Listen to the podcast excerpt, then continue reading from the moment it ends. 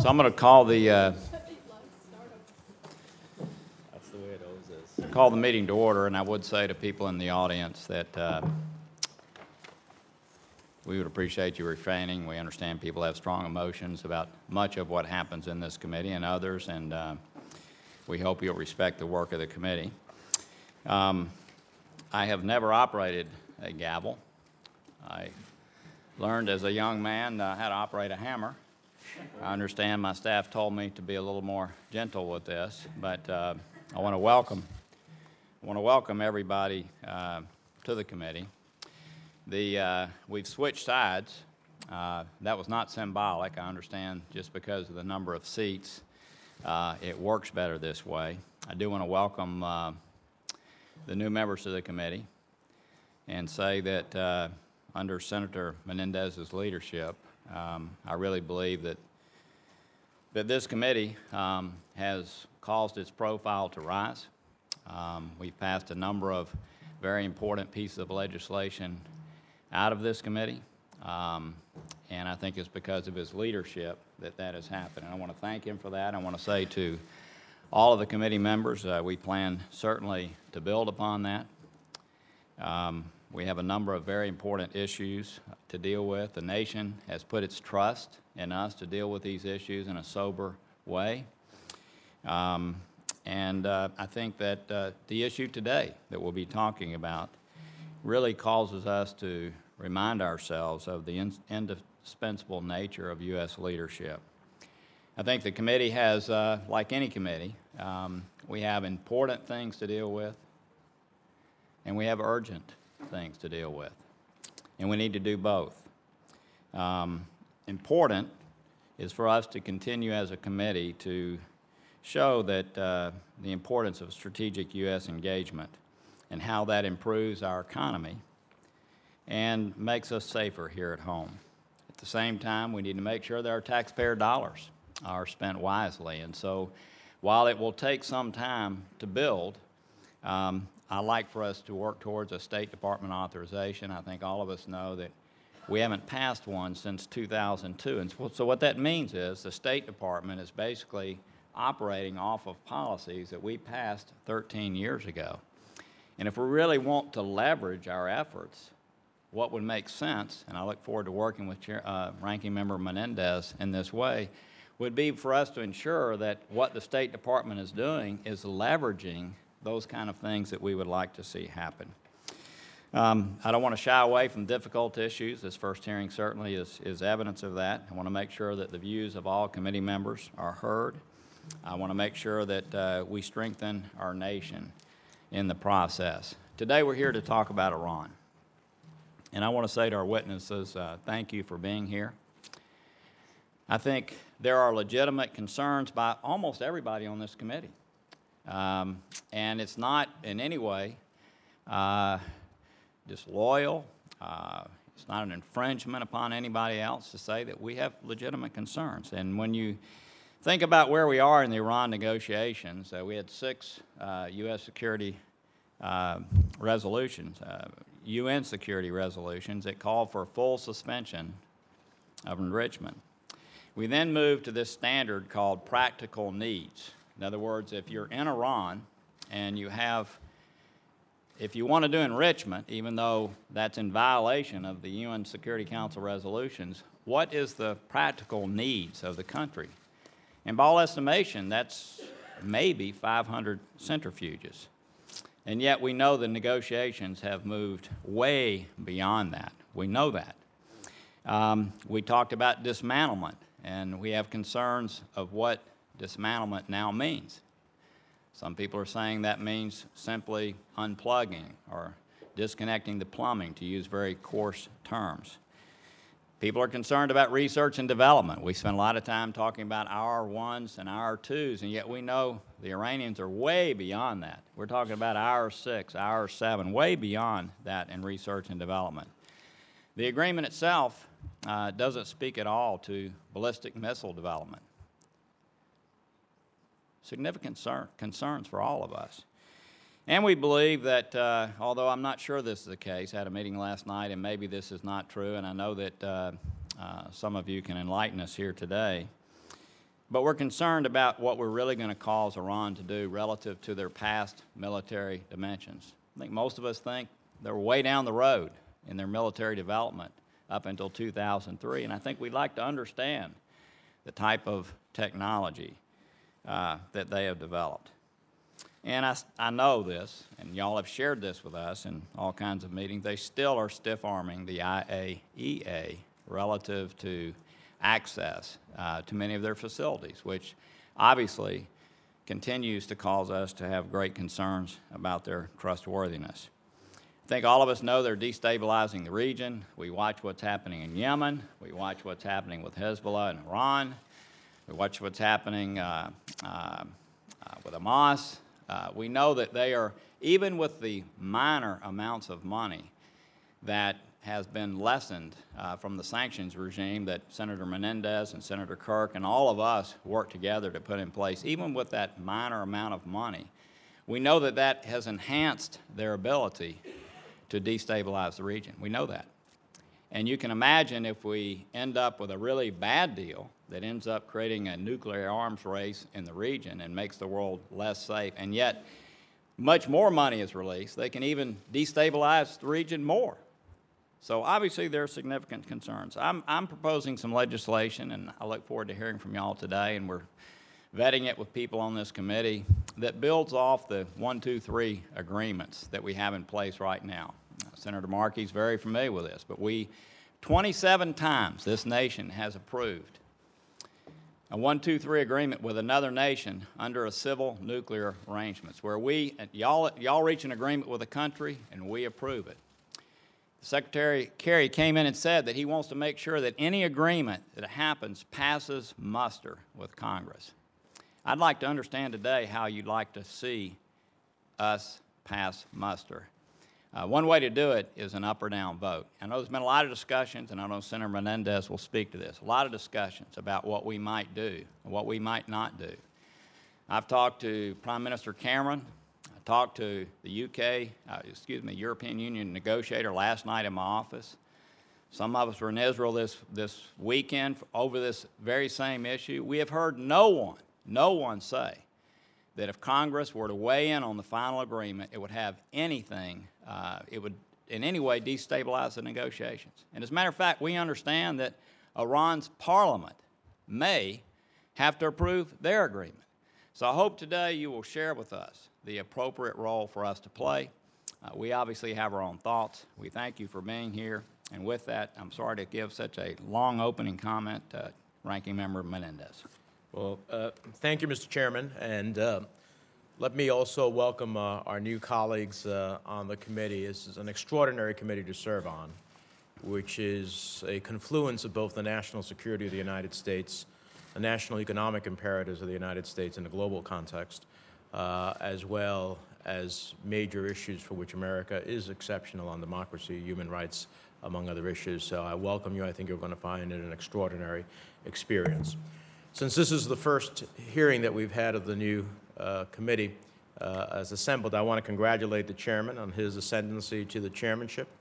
Uh, I want to say that during the two years that I was chairman, uh, we worked extraordinarily well in a collaborative fashion and in the midst of partisanship uh, in the Senate as a whole.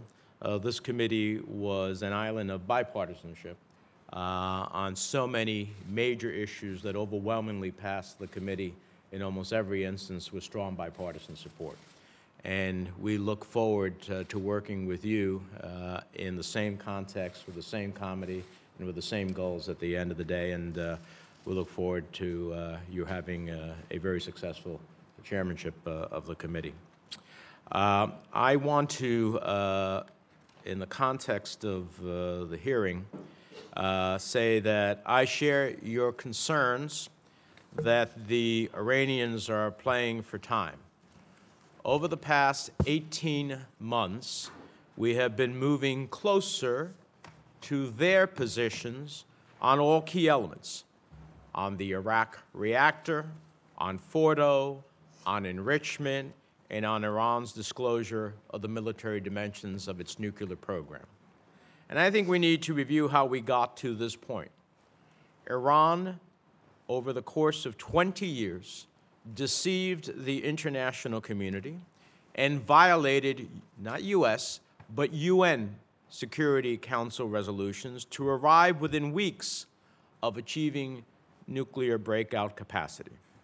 And Iran came to the table only after the cumulative impact of years of sanctions began to affect the regime's economic and political stability.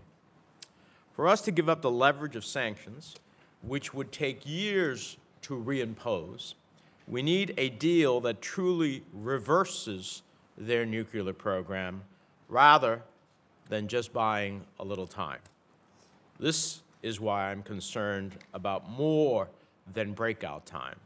I'm concerned the agreement won't provide a clear picture of the military dimensions of Iran's program, which are critical to understand to know how far down the road they were as it relates to weaponization so that we understand the time frames of any breakout capacity vis-a-vis weaponization so that we know just how close Iran is to being able to make a nuclear weapon.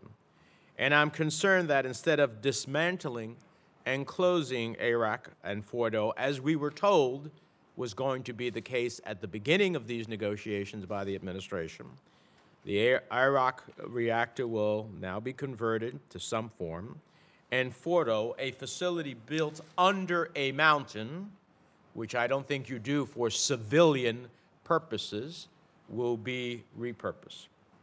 After 18 months of stalling, Iran needs to know that there will be consequences for failure. Now, some of us believe those consequences uh, should be additional sanctions.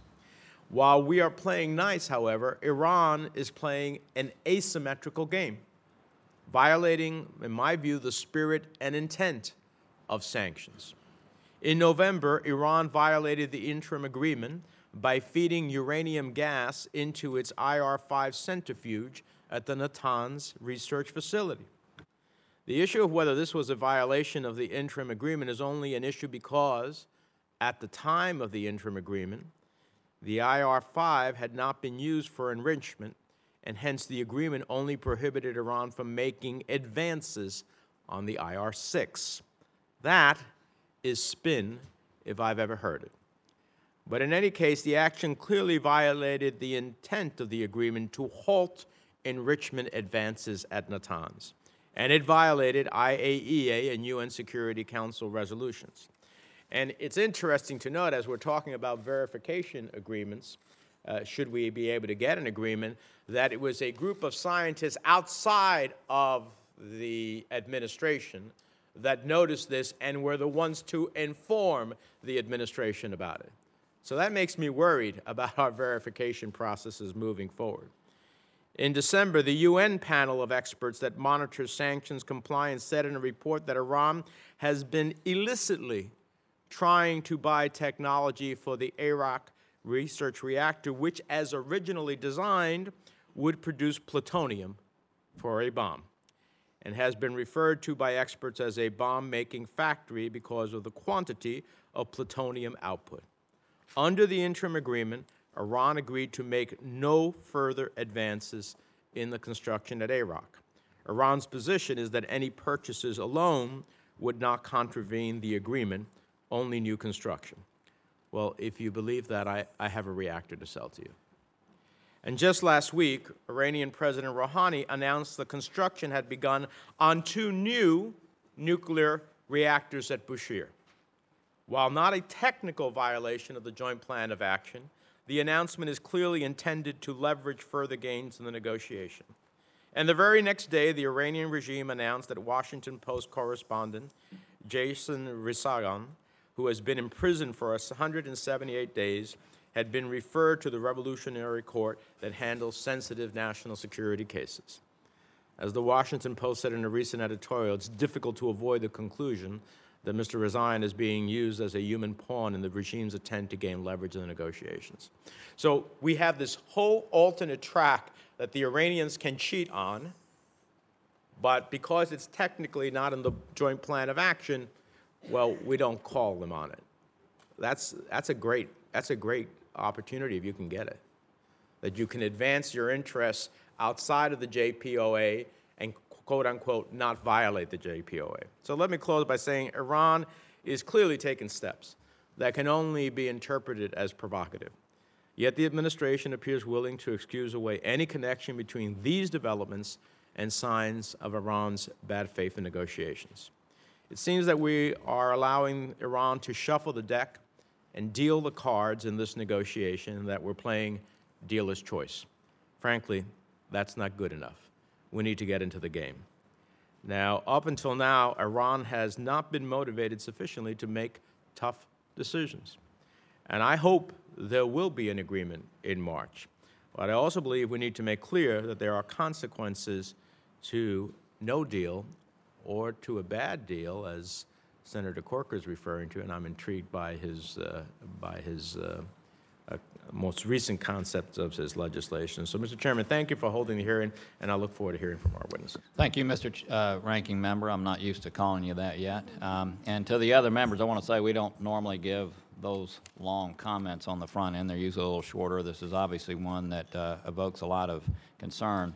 We're going to be having, uh, the committee will operate by early bird rule. If you're here when the gavel goes down, you'll know what order you're in. Um, We've watched uh, people come in and sit and wait as other people come in and out.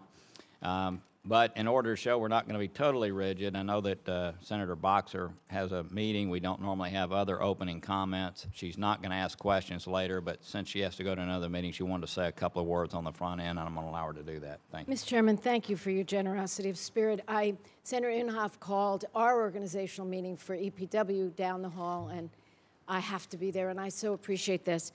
Um, I want to thank both my chairman and ranking member now uh, for this hearing. Uh, we're all here today with the same goal, and that is to prevent Iran from acquiring a nuclear weapon. But we have different thoughts about the best way to do that, and that's why this hearing is so critical, and we welcome the witnesses as well. Well, we have a historic opportunity to peacefully achieve this goal. And to me, it seems like you've got to give this diplomacy a chance to work. I think it's only common sense. As President Obama said, war should be a last resort, not a first resort. And a peaceful end to Iran's nuclear program, I believe, is in the best interest of America and in the best interest of our great ally, Israel. And that is why I'm, I'm concerned, and it's not partisan. There's, a, I have a concern that reaches across party lines that some colleagues uh, are pushing to enact new sanctions while our negotiators are still at the table. I don't believe that strengthens us, doesn't strengthen our position at all. And these negotiations are going on right now. In fact, I think if we enacted that legislation, we would jeopardize a chance, a once in a lifetime, perhaps, chance of having a, a far reaching, final, comprehensive agreement, which we know is going to be hard. Our own president has said it's a 50 50 chance. He's not, you know, wearing rose colored glasses on the point. Our own intelligence community said, and I quote, new sanctions would undermine the prospects for a successful, comprehensive nuclear agreement with Iran, unquote. And passing new sanctions legislation would threaten the unity we have achieved with the world, and that is critical. Uh, I want to quote British Prime Minister David Cameron, who said last week, quote, as a country that stands alongside America in these vital negotiations, is the opinion of the United Kingdom that further sanctions or further threat of sanctions at this point won't actually help to bring the talks to a successful conclusion. They could fracture the international community that's, that has been so valuable in presenting a united front to Iran. And I think a new sanctions bill would give Iran an excuse to walk away. Um, I think it, it, it, it just says to Iran, uh, to the hardliners, you see, you can't really deal uh, with America. Now, in the end, they may not be able to, and we may not be able to either. It's all, life is about timing. We all know that. We ran, we got our seats because of timing. Everything's about timing. And this is not the time. So, um, in closing, let me say uh, I oppose uh, the legislation I've seen so far. I haven't seen the new uh, proposal. I look forward to seeing it. Um, but I am working on legislation with Senator Paul to send a clear, unequivocal signal that Iran will be held accountable for its actions and any failure to fulfill its commitments will be met by swift action by Congress. So our bill, in essence, would allow expedited consideration by Congress of legislation to reinstate waived or suspended sanctions against Iran if the president, in consultation with the intelligence community, determines that Iran has violated any existing nuclear agreement. Senator Paul and I are putting the final touches on this bill. We think it's a moderate uh, proposal because I think we're going to see three, perhaps three options. Uh, one option, which would essentially do nothing but just have a series of findings, which I don't think goes far enough, and one that perhaps moves too quickly towards sanctions. So Senator Paul will be working on that with me, put the finishing touches. We're very excited to share it with our chairman and ranking. Mr. Chairman, I thank you so much for this opportunity. Thank you. Uh, Just to be clear, before we move to the witnesses, uh, there's been a lot of confusion about what this committee does and what the banking committee does. Any sanctions legislation, it's been determined, uh, will be dealt with in the banking committee Right. uh, because of the treasury functions. Uh, So this committee, uh, I think, will be looking at ways for Congress to weigh in, and one of those is just for us to approve up or down the final deal, which is what we do on every civil nuclear deal that comes our way. Certainly, this is of greater importance. But with that, uh, I want to thank everyone for their comments. I want to move to the witnesses. Thank you for your patience. Our first witness is Tony Blinken, the Deputy, Deputy Secretary of State. Mr. Blinken assumed his post after being confirmed by the Senate in December.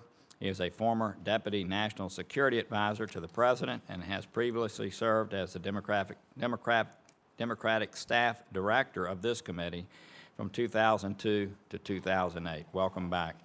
Our second witness today is David Cohen, the Undersecretary of Treasury for Terrorism and Financial Intelligence.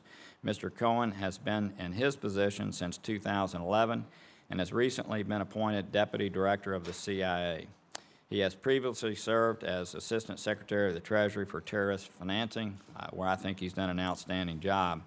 I want to thank you both for being here and sharing your thoughts and viewpoints with us today. We would remind you that your full statements, uh, without objection, will be included in the record. Uh, If you could keep your remarks to around five minutes, we would appreciate it. I know there'll be numbers of questions. Um, So thank you again for being here. We look forward to your testimony.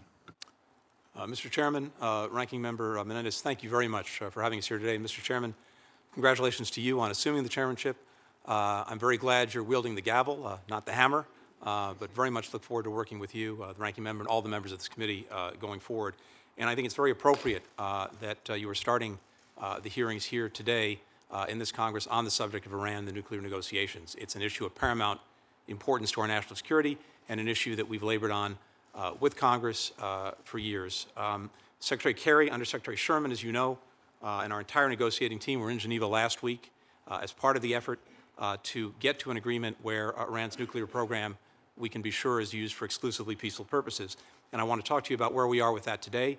Uh, I'll give you as much detail as I can. It may be appropriate uh, at a later stage to do some of this in a closed uh, setting, given that the negotiations are ongoing and it's hard to get into some of the detail in public uh, without undermining our negotiating position. Um, we remain committed uh, to continue and, and indeed, when necessary, to expand the regular consultations we've had with Congress and particularly with this committee on these negotiations. We share the same goal to make the world a safer place by resolving the international community's concerns about Iran's nuclear program. Our core goals for the negotiations uh, are clear uh, and consistent. Any agreement we reach must effectively cut off the four pathways Iran has to obtain enough fissile material uh, for a nuclear weapon.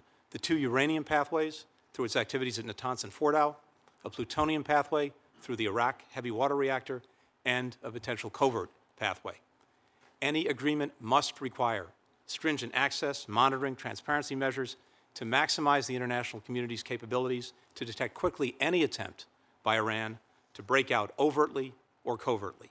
Any agreement must give us confidence that, should Iran choose to break its commitments, it would take at least one year to produce enough fissile material for a bomb.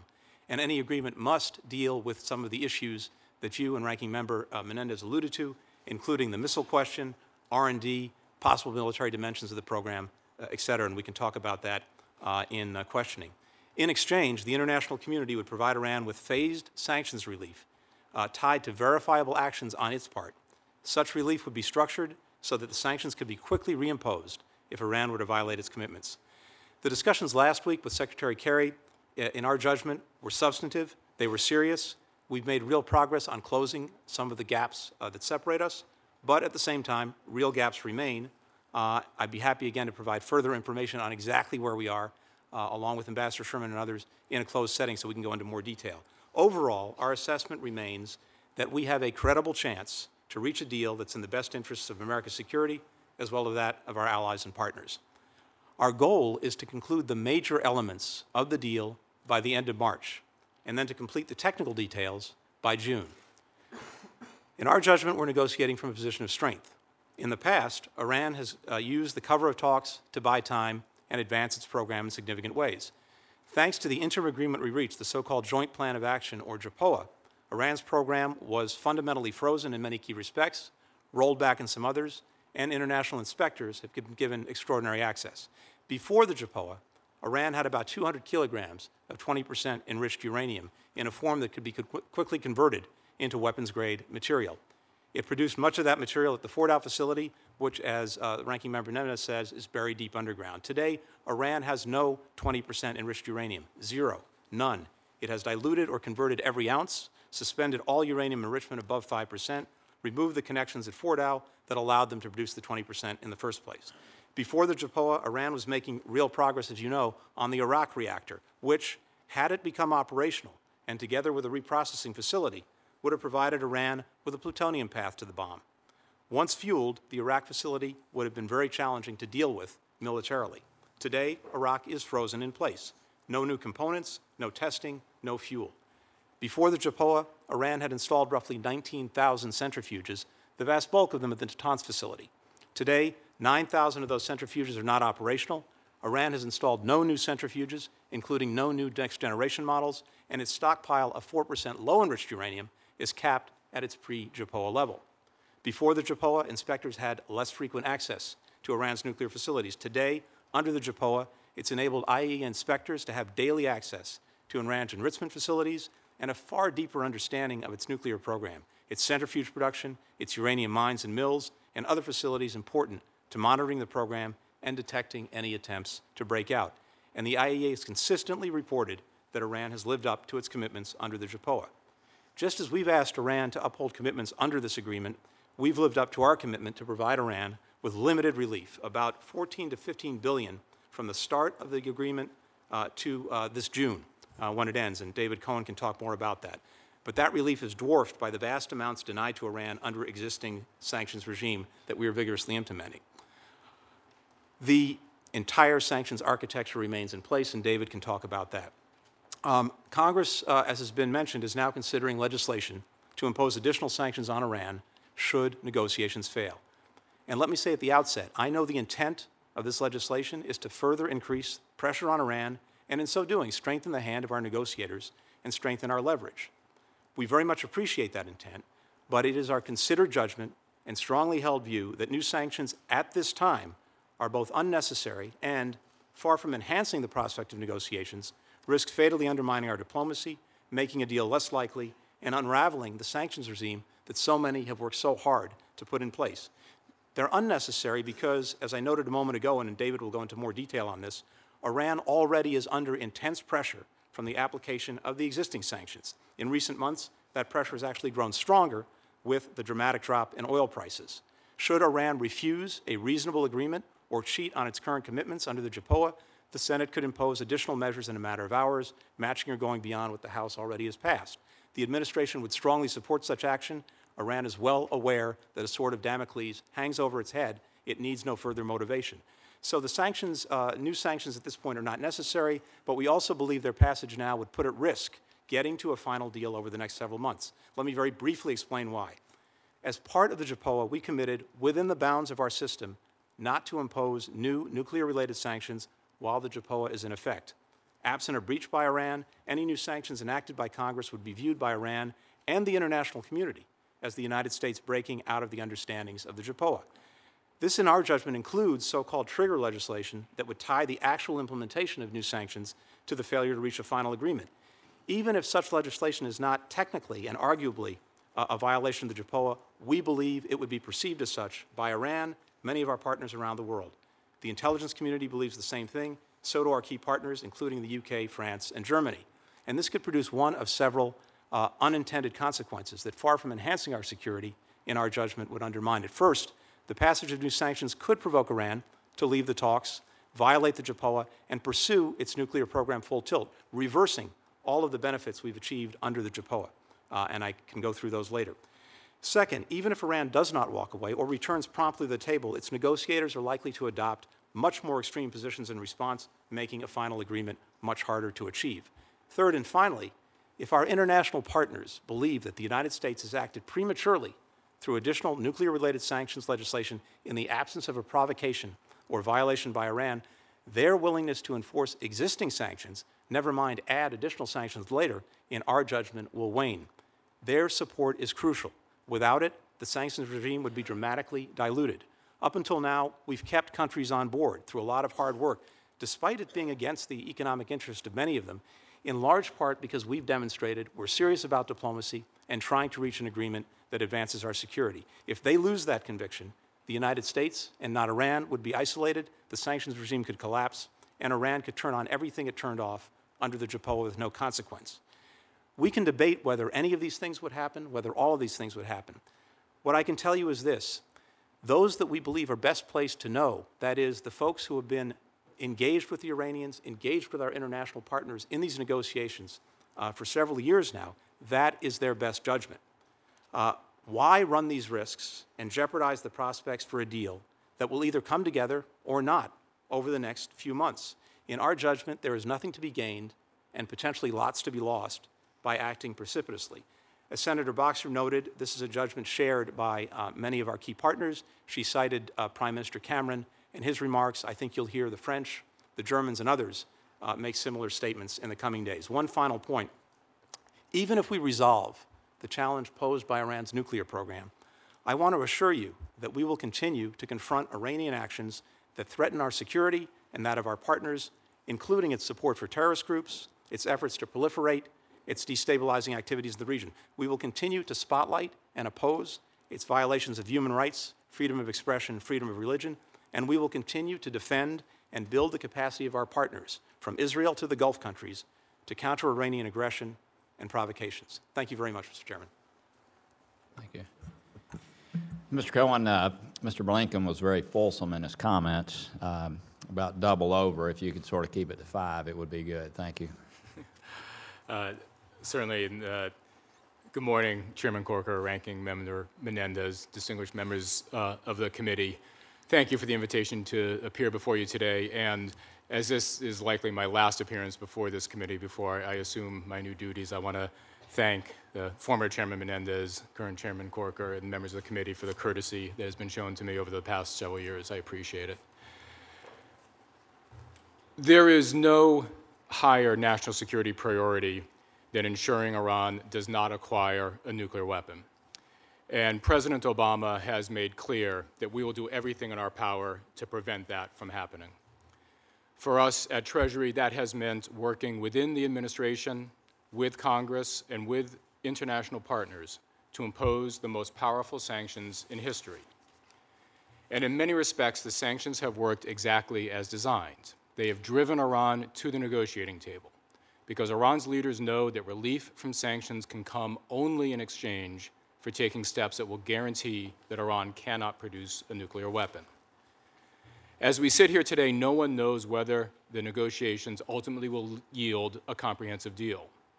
But we, like you, are dedicated to testing fully the diplomatic path. As we do so, Iran's economy remains subject to intense pressure from sanctions.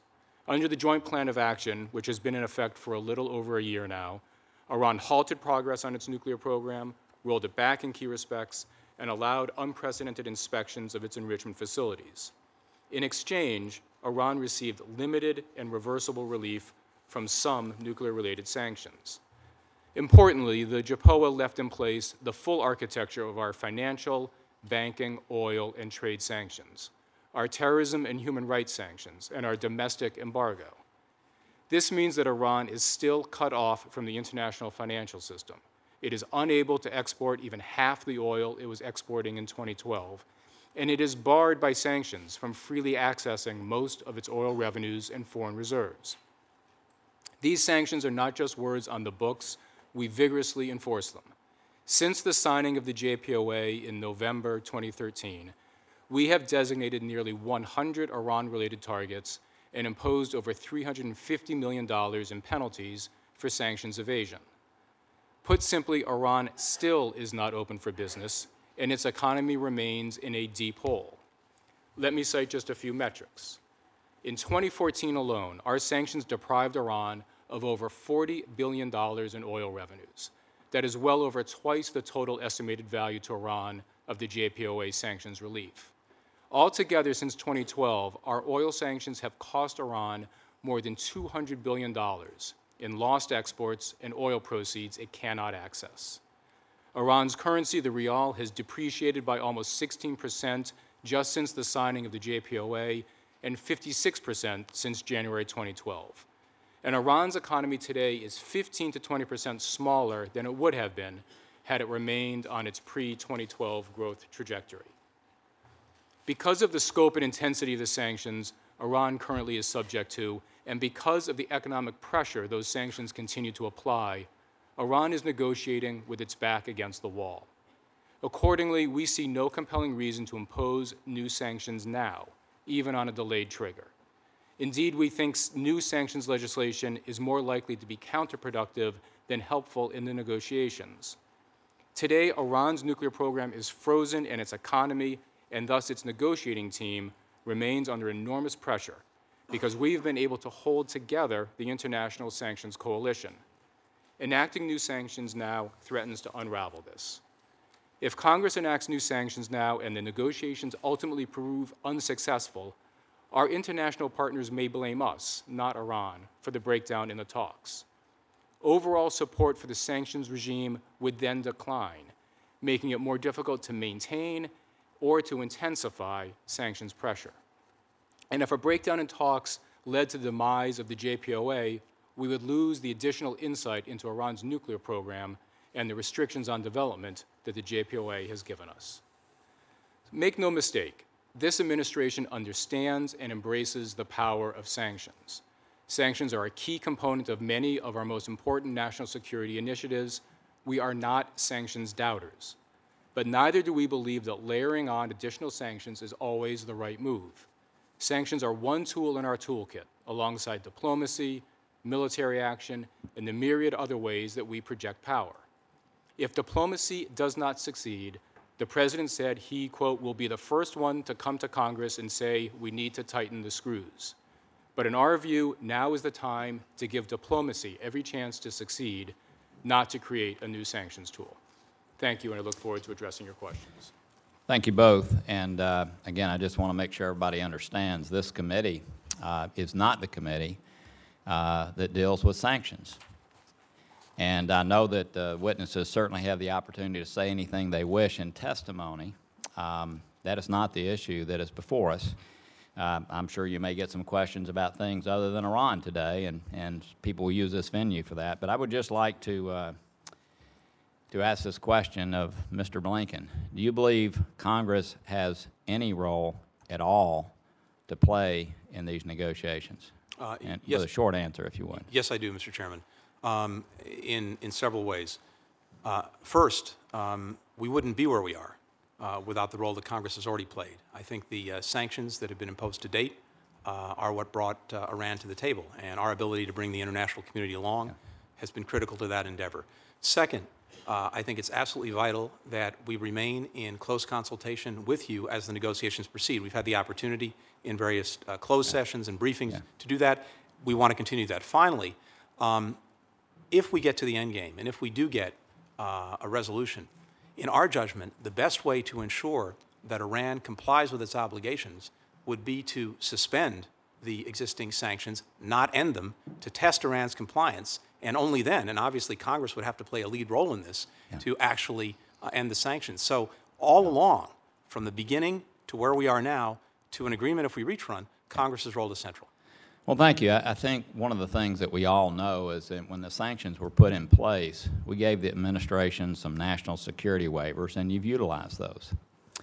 I think all of us also know that once you suspend these uh, more in more depth, and you agree to do that with the uh, P5, in essence, what's going to happen is the entire regime is going to fall apart.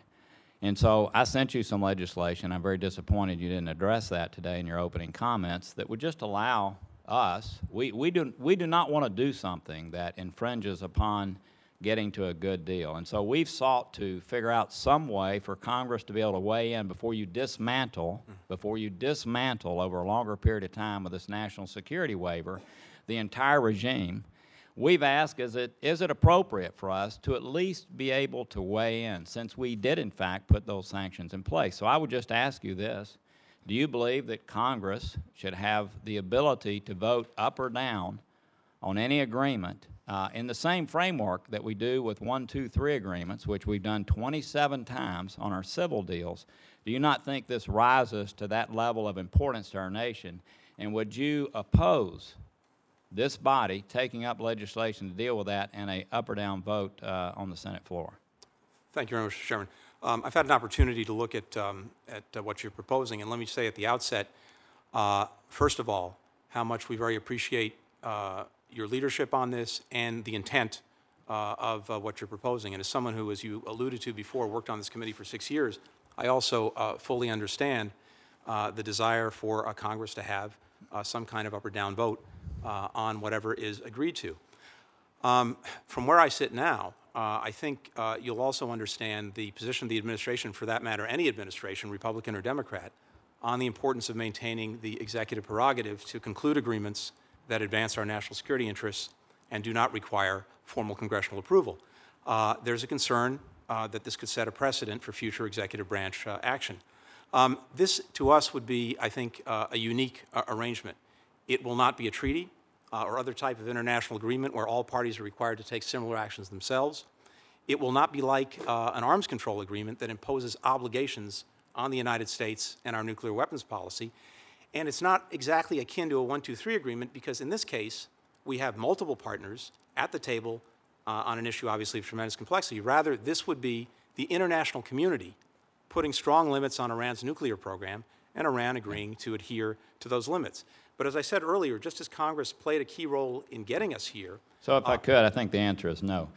So let me, let me, let me, you know, we could easily deal with this by just passing legislation that does away with national security waivers. So there, there, mm-hmm. then you'd have to come to us. yeah. So, so I- don't understand. You know, you, you, you've talked about the sanctions piece. I've talked to our French negotiators directly. I talked to our UK negotiators directly. I talked to Prime Minister Cameron mm-hmm. directly. I talked last night at length in my office to the negotiator on behalf of the European Union. I was in Israel this weekend. I talked to the intelligence agencies there. I talked to the prime minister.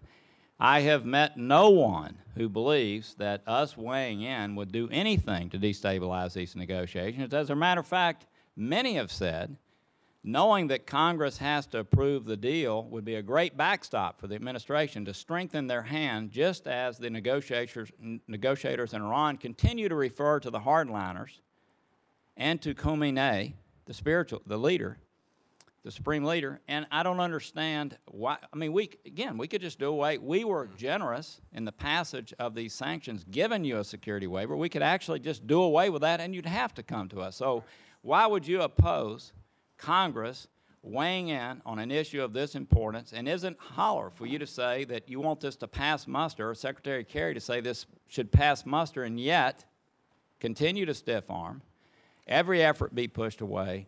Congress, who represents more fully this nation than the negotiators, not having the ability to weigh in on this deal.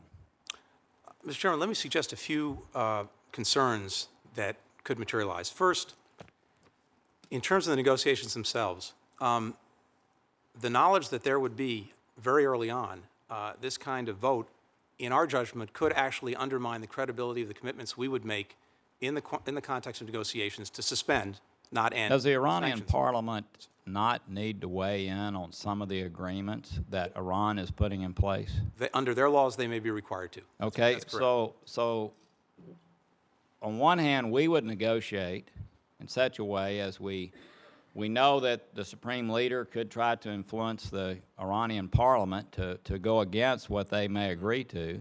And yet you would say here, it's not important for the greatest deliberative body in the world, quote, quote, quote, to be able to weigh in on this issue. A matter of fact, the body that actually put together this regime that the entire, entire international community is building these negotiations off of. Mm. Let me, let me suggest that two things. First, there's um, a concern that if uh, a judgment is reached immediately, yea or nay, on this, uh, it may be too soon to judge whether Iran, in fact, has complied with its commitments. You know, if Congress had been asked to vote on the interim agreement in the days after it was reached, I suspect many who now believe that the agreement has produced very strong results for our security initially were skeptical, might well have voted, voted it down. I think giving the, agreement, the Iranians time to demonstrate clearly to you and to us that they're making good on their commitments would make sense. Second, I actually think our leverage is enhanced, and Congress's leverage is enhanced if we suspend sanctions initially, if we get an agreement, and then, once Iran has demonstrated that it's making good on its commitments, Congress uh, acts and takes the actions necessary. I think we have stronger leverage doing that than pronouncing ourselves immediately until we see uh, whether Iran is making good on its commitments.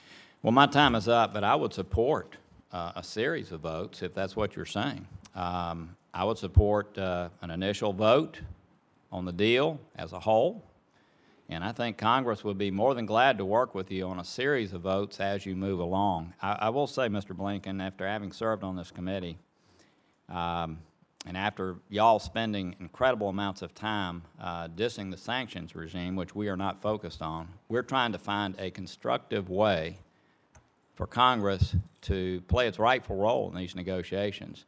And I'm very disappointed that, in essence, what the administration is saying is we really don't want, even though Congress put us in this place, we really don't want Congress to play a role in one of the most important geopolitical agreements that may take place during this administration. With that, uh, Ranking Member, Menendez. Uh, Thank you, Mr. Chairman. You know, I, I have to be honest with you. The more I hear from the administration and its quotes, uh, the more it sounds like talking points that come straight out of Tehran. And it feeds to the Iranian narrative of victimization uh, when they are the ones with original sin. An illicit nuclear weapons program going back uh, over the course of 20 years that they are unwilling to come clean on. So I don't know why we feel compelled to make their case when, in fact, do you dispute any of the things I said in my opening statement about actions that they have taken uh, as it relates to the UN monitors, as it relates to fueling that rod, as it relates to those other elements? Do you dispute any of those? Just yes or no? Uh, Mr. Uh, Mr. Ranking Member, no, I think you're largely correct. Okay. So then the bottom line is they get to cheat in a series of ways. I'll call it cheat, you won't. But they get to cheat in a series of ways, and we get to worry about their perceptions. To quote from your testimony, and I'll quote directly even if such sanctions are not, arguably, a technical violation of the Joint Plan of Action, we believe they would be perceived as such by Iran. Now, so we're worried about their perceptions, but our perceptions of what they are doing to advance their nuclear interests uh, can be just clearly swept underneath the rug. And I also think it's important reading from your testimony to put the Joint Plan of Action in the appropriate context. You say, quote, instead of limiting work on advanced centrifuges, referring to Iran, it could resume its efforts to increase and significantly improve its nuclear capabilities in a relatively short time frame. So let's be honest about what the Joint Plan of Action is. It's a freeze. It's a freeze that scientists that have come before this committee have said if they, in fact, decide to proceed and not make a deal, they need about three months. Now, what what, Mr. Chairman, I don't know that members of the audience get to participate here, and, uh, but they need about three months. Now, I'm not a scientist, but I'll accept their testimony as pretty much substantive as to where they need to go. Any sanctions that we have imposed have taken minimum six months to give lead time to the world and to companies that this is now a sanctionable item. So that puts us beyond the time frame if they make a decision to move in a different direction. And let's be honest, that at one time maybe, but now the Iranians do not believe that there is a credible use of military force on the table should they not make a deal and should they move to break through on nuclear uh, capabilities for weaponization. So, uh, you know, it's, it's, you're telling the committee then, and you can look us straight in the eye and say, that prospective sanctions that don't take place until July, well after the period of time of not just a framework, because I've never been able to get my hands around your March framework, what that really means. I've been told there's not even going to be a written document to that effect. A March framework that takes place in July after a deal has either been consummated or not, and would only take place if a deal has not been consummated and even with presidential waivers at that period of time, is somehow going to make the Ayatollah walk away from a deal that he thinks is in his country's or his best interest to have anyhow. That's tough to believe in. It just it, it defies common sense. That if I want to make a deal, that something you're going to do that doesn't affect my, my ability to make that deal is going to make me walk away from a deal that I found is in my interest anyhow. That's just not common sense.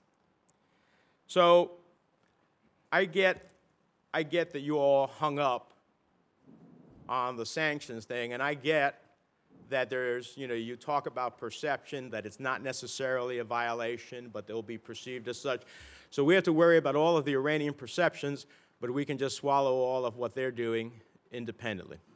So let me ask you this Isn't it true that even the deal that you are striving towards is not to eliminate any Iranian breakout capability, but to constrain the time in which you'll get the notice of such breakout capability. Is that a fair statement, yes or no? Yes, it is. Okay. So we're not eliminating Iran's ability to break out. We're just getting alarm bells. And the question is, how long are we going to get those alarm bells for? Now, isn't it also true that the administration cannot lift sanctions, that it can only waive them under the present law? Yes or no? That's largely correct. Uh, so now, the Iranians are going to make a deal in which this president may waive sanctions, but the next president of the United States, whoever that may be, may decide, you know what, this is not in our interest because it's only going to give us a limited period of time, and they're going to go ahead and say, sorry, we're not waiving the sanctions anymore. And that the Iranians are willing to make the hard decisions that they need to make, that they have been unwilling to make for 18 months, because I heard this movie's been played before, right? 20 years. Last June, we heard from the president, just give me time. That was seven months ago, right? Now we're reliving it again. And so the bottom line is that we are going to do all of this and ultimately be in a position in which if they don't make a deal, we're exactly where we are at, but with no immediate consequences to them. Their breakout time is shorter than the time it will take to create new sanctions. And now you're telling me, the chairman, based upon your responses, that you don't want us to even vote. The Iranians have made it very clear that their parliament has to vote on this issue. Why is it possible that Tehran will treat its parliament better than the administration in the greatest democracy in the world is willing to treat its Congress. It's just, it just boggles my imagination. So, uh, Mr. Chairman, uh, I look forward uh, to uh, looking at your legislation. I, I have suggested to you uh, in our previous conversations some ways in which I think uh, it, it might be made even stronger. And, um, and I appreciate the, this is one of our first hearings. Mr. Chairman, could I uh, quickly ad- address some of the uh, ranking members' uh, points? Um, Mr. Ranking Member, I think we are most worried about not Iranian perceptions, but the perceptions of our partners who are critical to enforcing the sanctions. And what we've heard from them, uh, including from um, Prime Minister Cameron as recently as last week, including from our French and British colleagues, is that further sanctions now, or the threat of sanctions, or even trigger legislation, uh, risks unraveling the international coalition that we've built to impose the sanctions. At the end of the day, it will be much easier if we wind up suspending sanctions in the event of an agreement uh, of some kind to reimpose them quickly if we've kept the international coalition together. So, what we're most concerned about and focused on is that. It's not Iranian perceptions, although it does matter because, look, Iran is not immune to politics either. They have their own. They have people who are negotiating who are not friends of ours, who are not good guys, but who may be more pragmatic because they're looking at the future of their country and are trying to get out from the burdens that they're under.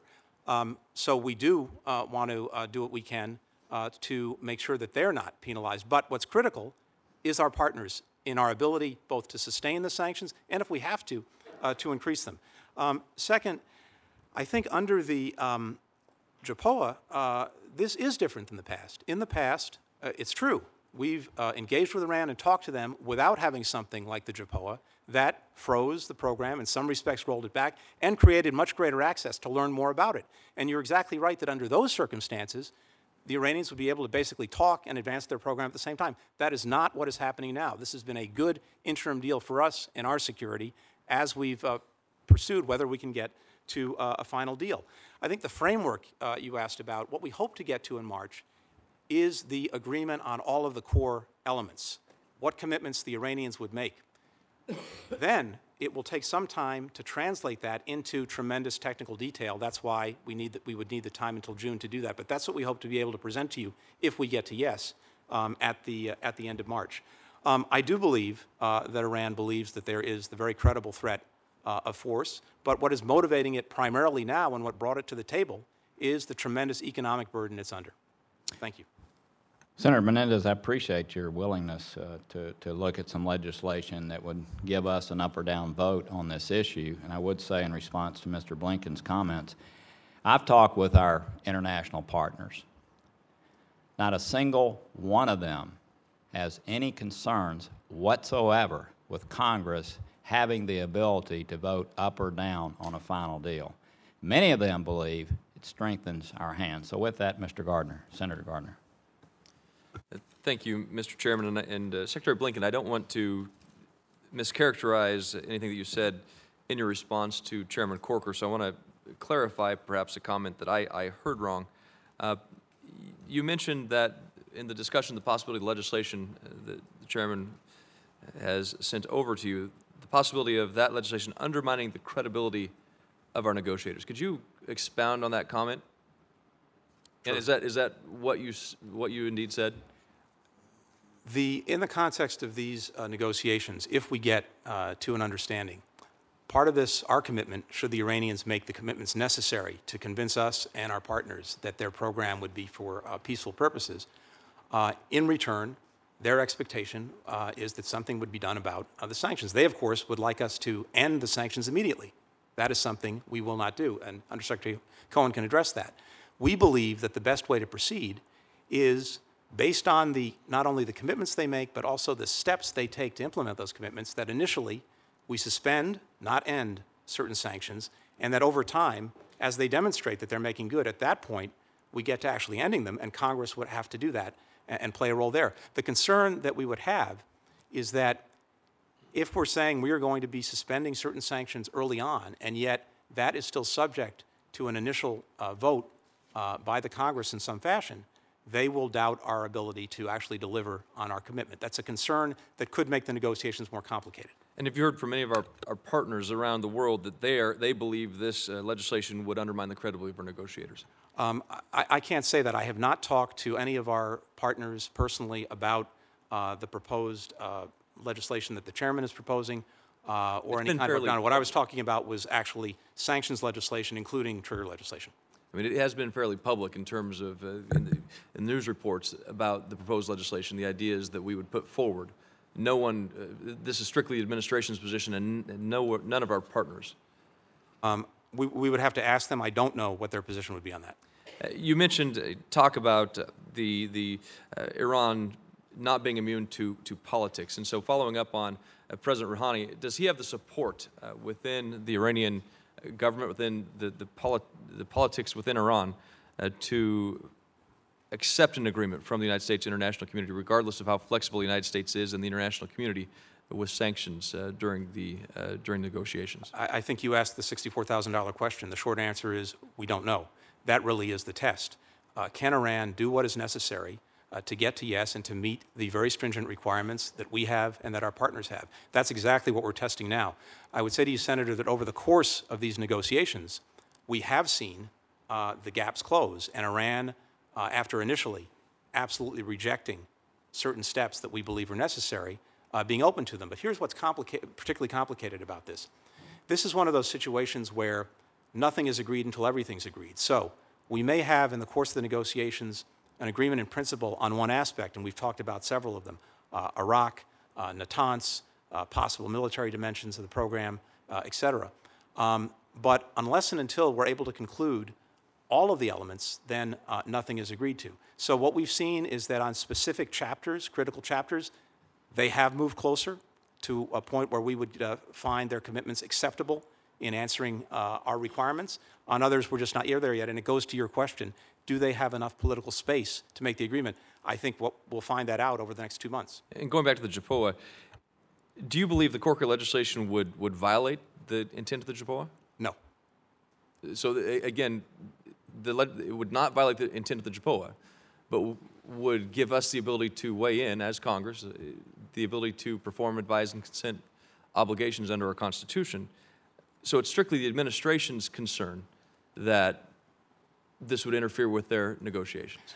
Again, I think some of the concerns are that, and, and the JPOA, I think, may be illustrative of this.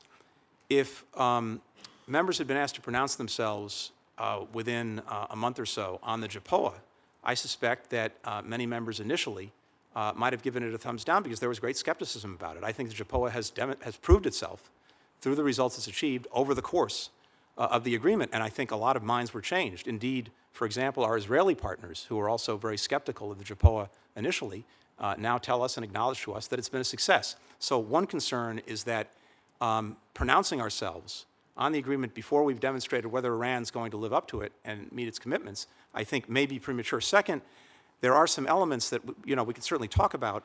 Um, there is a uh, in it a, as I read it at least, Mr. Chairman, um, a compliance requirement that is on a fairly tight uh, hair trigger. That is, if there is a violation that is detected, um, then within five days, uh, sanctions would have to be reimposed. We've had situations under the JPOA where we have identified things, and actually, Ranking Member Menendez uh, mentioned a few of them, which we believe were violations of the JPOA. The Iranians believe they were not. There may be circumstances where it's a good faith difference. We have a mechanism in place under the JPOA to litigate those disputes, and in every instance, when Iran was doing something that we thought was problematic, it was litigated and they ceased their activities. For example, the IR 5. So that would be another uh, concern. And then finally, one of the concerns, Mr. Chairman, just to uh, put this on the table too while we're talking about it, is uh, as I read it, it does rule out uh, a JPOA extension. And again, it is our strong intent to try and reach uh, a basic agreement in March and then to conclude all of the technical details by June. But I would not want to prematurely rule out, um, in, in a sense arbitrarily, any extensions if we're on the verge of completing the technical details in June, but still have I's to dot and T's to cross. We might want a little more time. That's at least possible. I wouldn't want to rule that out now. And by all accounts, Iran remains a state sponsor of terror and one of the world's foremost violators of human rights. Uh, these discussions have been involving the regime on nuclear issues. Uh, the regime's record as a state sponsor of terrorism and human rights uh, continues to be abysmal, but if, if uh, the refusal to impose additional sanctions while we discuss the nuclear issues, uh, would you support additional sanctions on uh, that target the regime uh, in areas of terrorism and human rights violations? Undersecretary Cohen can address this. I would just say very simply that we have been vigorously implementing sanctions in other areas against Iran, including uh, on the question of human rights, including on the question of support for terrorism. But maybe Undersecretary Cohen can address that. And, and just very briefly, Senator, um, just uh, three weeks ago or so, we imposed some additional sanctions uh, with respect to Iran's violation of human rights, the use of uh, technology firms in Iran to, uh, uh, to stifle uh, dissent. In the period since the JPOA has gone into effect, among the hundred or so sanctions that we've been that we have imposed, have been 15 focused specifically on Iran's support for terrorism. Thank you, and uh, we would certainly love uh, input, um, love engagement like you're doing with Iran. We'd like the same respect, so if you have some details you'd like to talk with us about, that would be fine. Um, Senator Markey.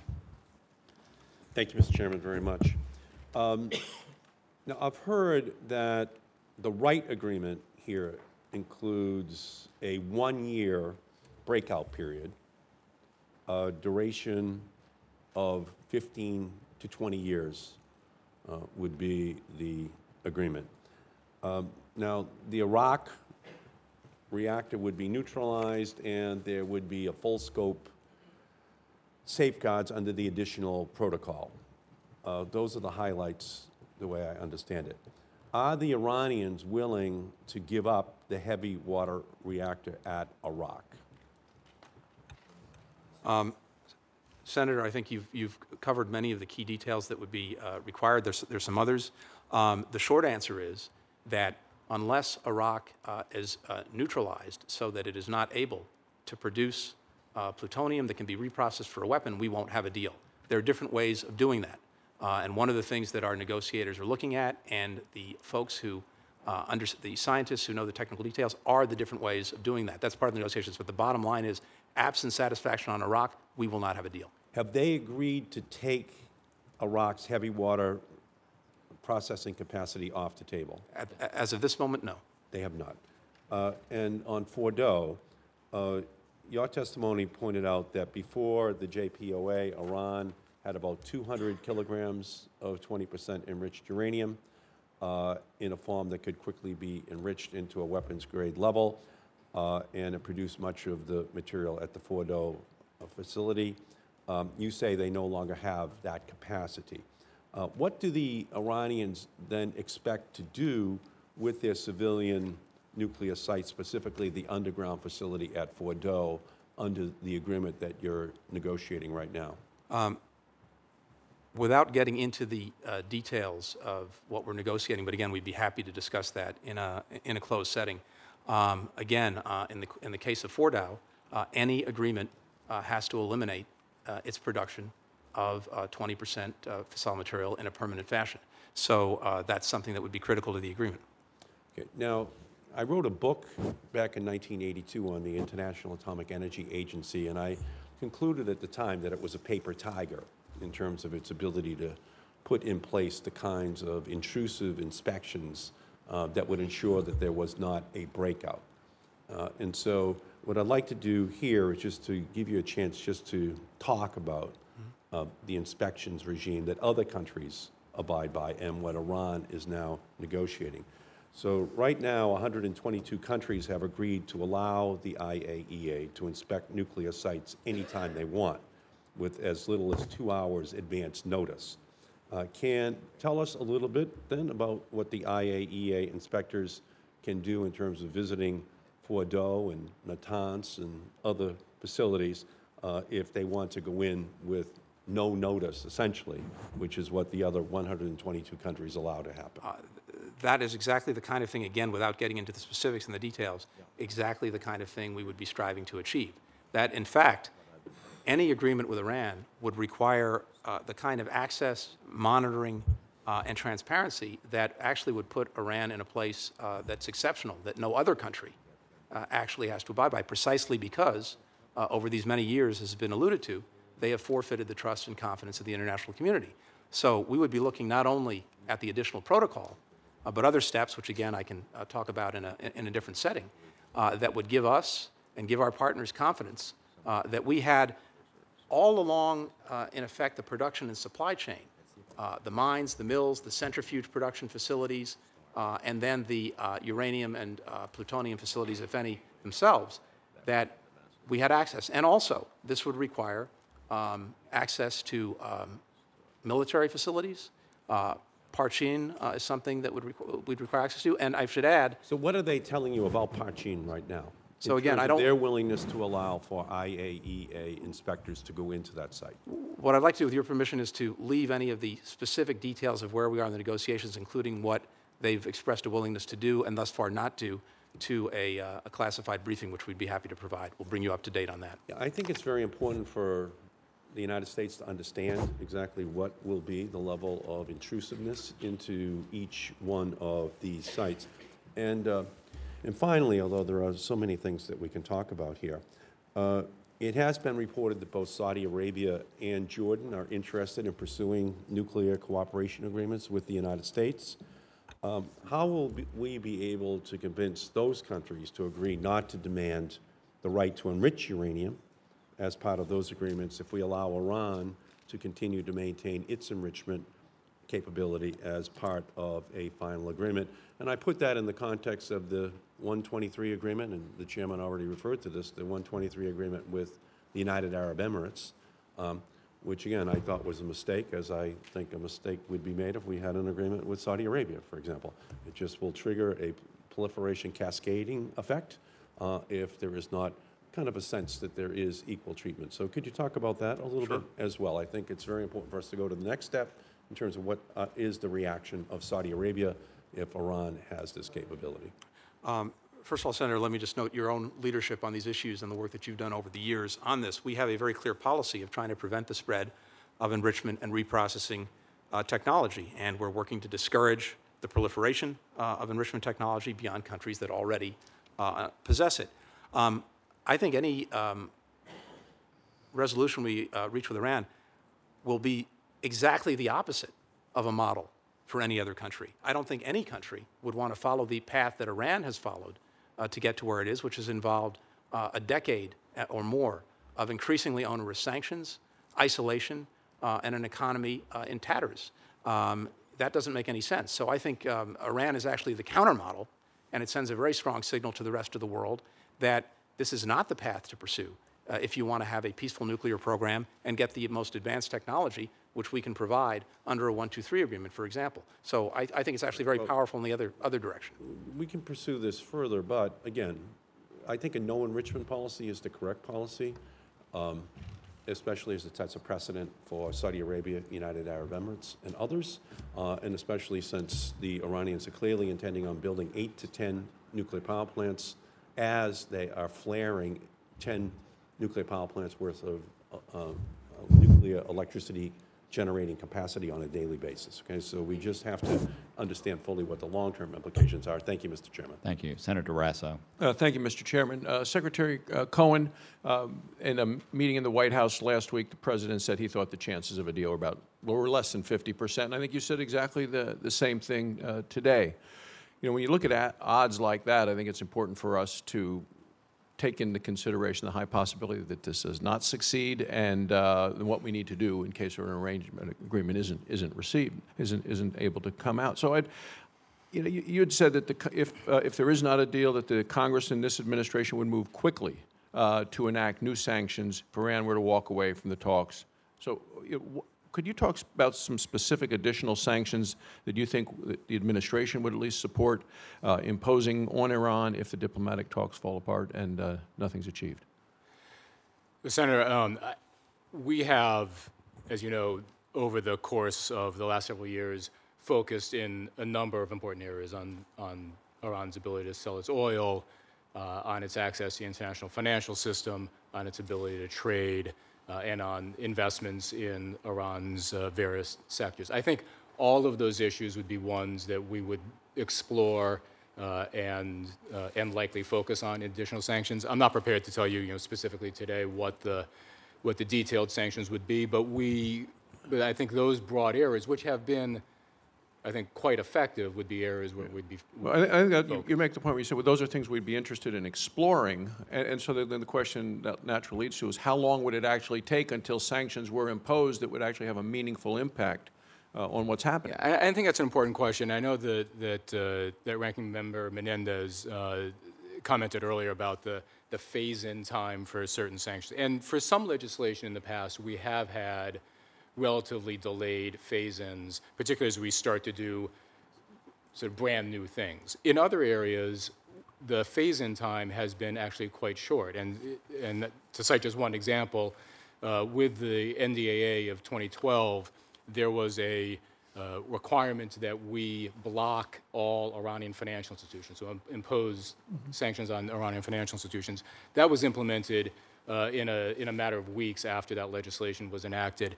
And so there, is, there are precedents where new sanctions, new legislative sanctions can go into effect very quickly executive sanctions, when we act by executive order, they're immediately effective, and so they go into effect you know, the, the day that they are announced.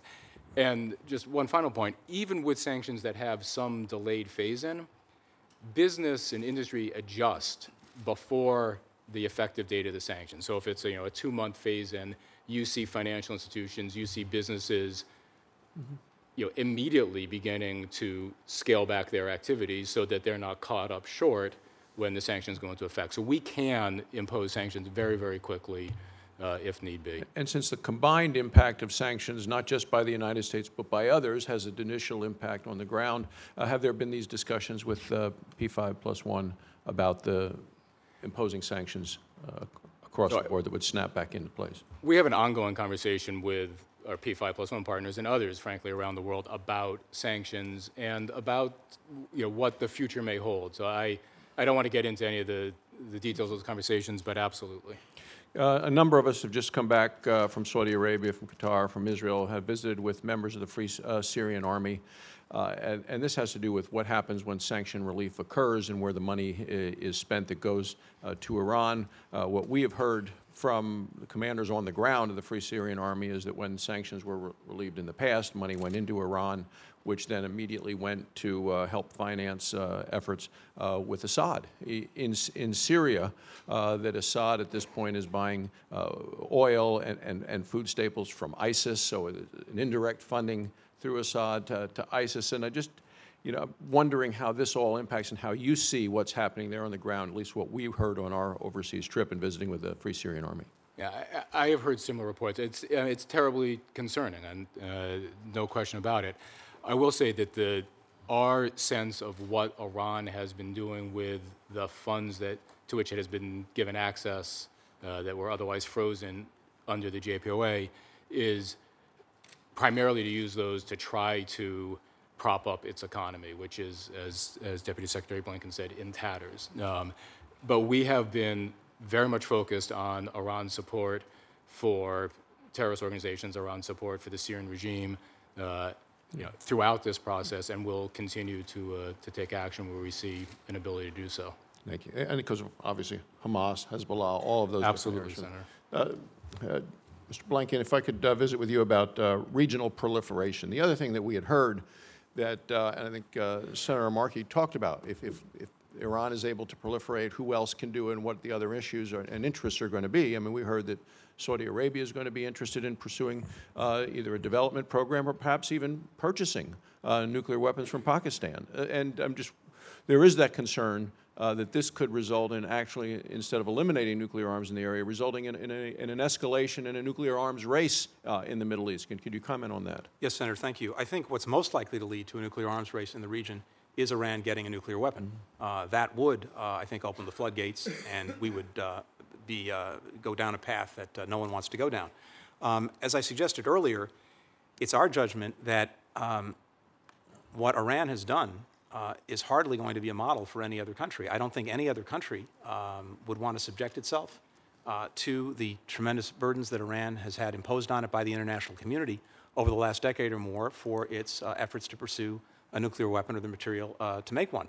Uh, the isolation, the sanctions, uh, the state of its economy, the message that that sends to everyone else is this is not what you want to do. What you want to do is to respect international norms, and indeed, we're prepared to work with countries uh, that do that, uh, also to provide for them, for peaceful purposes, the most advanced uh, technology uh, for their nuclear power programs, uh, but not enrichment and reprocessing uh, capabilities. So I think actually the message it sends is one of following international norms, not violating them grossly. Well, I would just say, as, as a final thought, it, that I, agree completely with you. If Iran has a nuclear weapon, that will happen. The question is if they are allowed to enrich uranium at a level that far exceeds what they really need for uh, energy use. And there is a you know, mathematical calculation of how much they need for the number of energy calcu- plus the potential of how much they want to enrich, how many centrifuges are involved, and the concern that even the approval of that could result in this additional proliferation and arms race. Our entire focus is on ensuring that, as a practical matter, they are not able to produce uh, enough fissile material for a bomb in less than one year. Uh, that would give us plenty of time uh, to take action with the international community or alone if necessary uh, to counter uh, that effort. I should say, we're being very conservative about this, at least in, in, in my judgment. As you know, uh, it's not just the fissile material. It's having a weapon. Uh, it's the assessment of our intelligence community that they were pursuing a weaponization program, at least until 2003. Uh, the evidence suggests that they stopped then, but this is something we obviously remain very vigilant about. It's also the capacity to deliver a weapon uh, on a missile and being able to mate that uh, together. But what is most visible, what is most easy, uh, what, what is easiest to uh, see, account for, measure is the fissile material. Um, and that's why, uh, in this agreement, what we're focused on is making sure that the constraints are so severe and the access so exceptional that we would be able to see if they tried to break out, and we would have plenty of time to do something about it. Thank you. Thank you, Mr. Chairman. Thank you. I understand that uh, uh, Senator Perdue has deferred to Senator Johnson uh, for time reasons. I would say to the audience, we very much appreciate you being here and listening. Uh, we don't appreciate uh, being involved in the dialogue, so if you could keep uh, comments to yourself. And with that, I'm sorry, I'm going to the wrong side here, I guess. Senator Murphy. Uh, Thank you very much, uh, Senator Corker. Uh, Congratulations on assuming the chairmanship. I know you and Senator Menendez have had uh, a very constructive working relationship over the last two years, and I trust that will continue. Um, I wanted to accept your invitation and focus some of my questions on the jurisdiction of this committee, and then maybe sneak in a question, a last question on sanctions.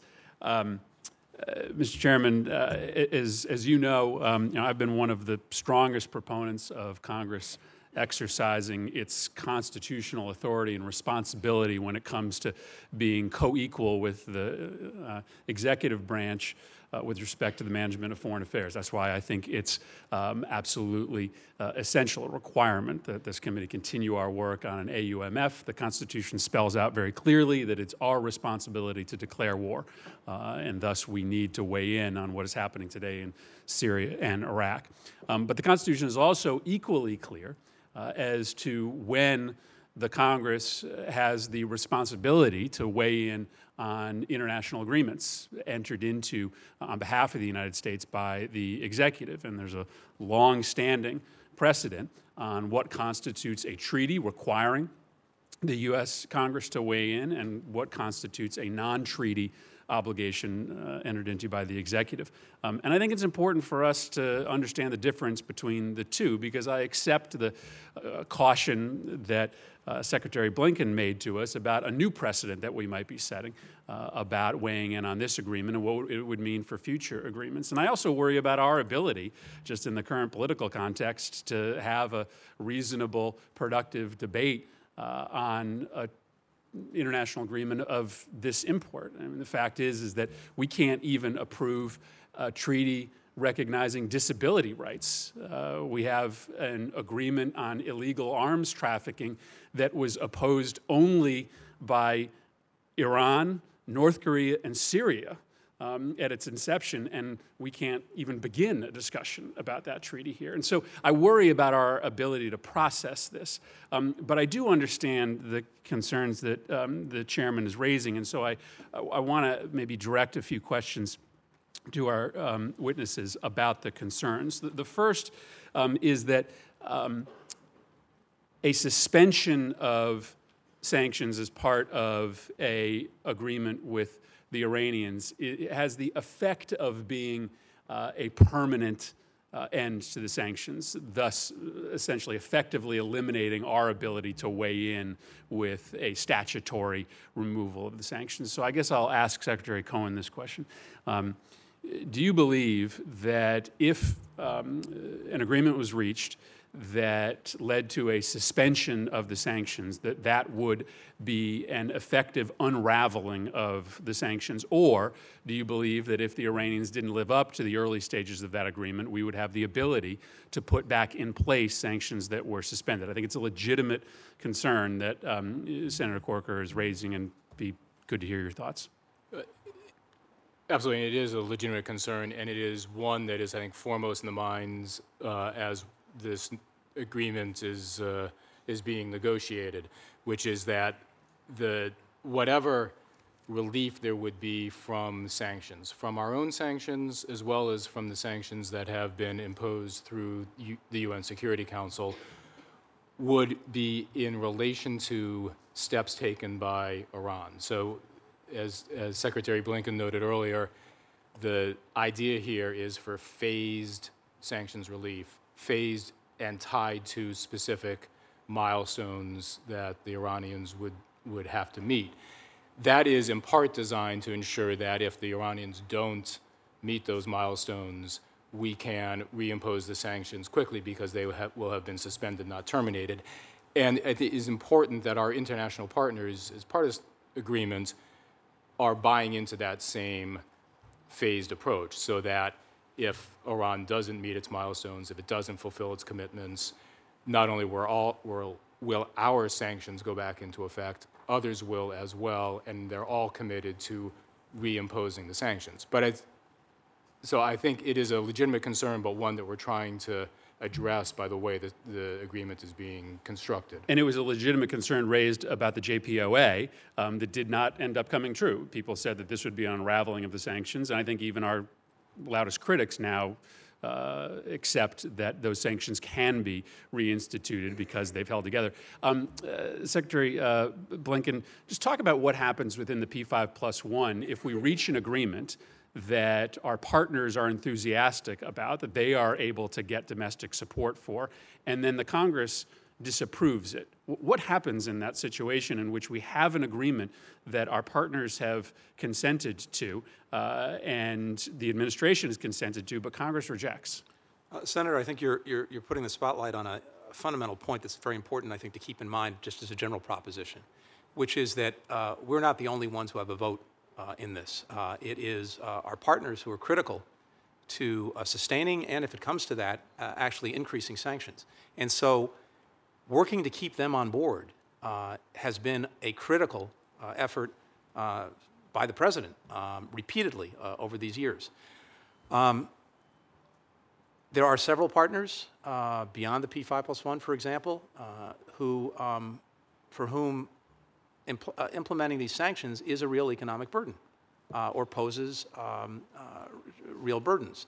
Um, keeping them on board uh, is going to be an effort. So if we wind up in a situation where we've reached an agreement that all of our partners believe uh, is in their security interests, our security interests, the security interests of other partners beyond those making the agreement, uh, and then uh, that agreement was to be in some fashion um, unraveled uh, here, I think what, we, what would result is um, the sanctions regime that so many in this chamber have labored so hard to put in place, that would likely unravel. So far from being able to implement additional sanctions, we would be unable probably to implement the existing sanctions regime. Iran would be off in that sense, uh, potentially scot-free. That's, a, that's at least a danger uh, that we would have to grapple with. Uh, Secretary Blinken, one question on sanctions. Um, uh, as a, a um, potential tool at the negotiating table, consider a resolution from the United States Congress stating our clear intent upon the failure of negotiations to reach fruition uh, to enact the kind of crippling sanctions that we're all beginning a discussion about today. Clearly, it would be non binding, but would put the majority of the Senate on record stating our intention to move very quickly and expeditiously with sanctions. Um, would that resolution be a violation of the JPOA, uh, and would it be helpful to your negotiating position over the course of the next few months?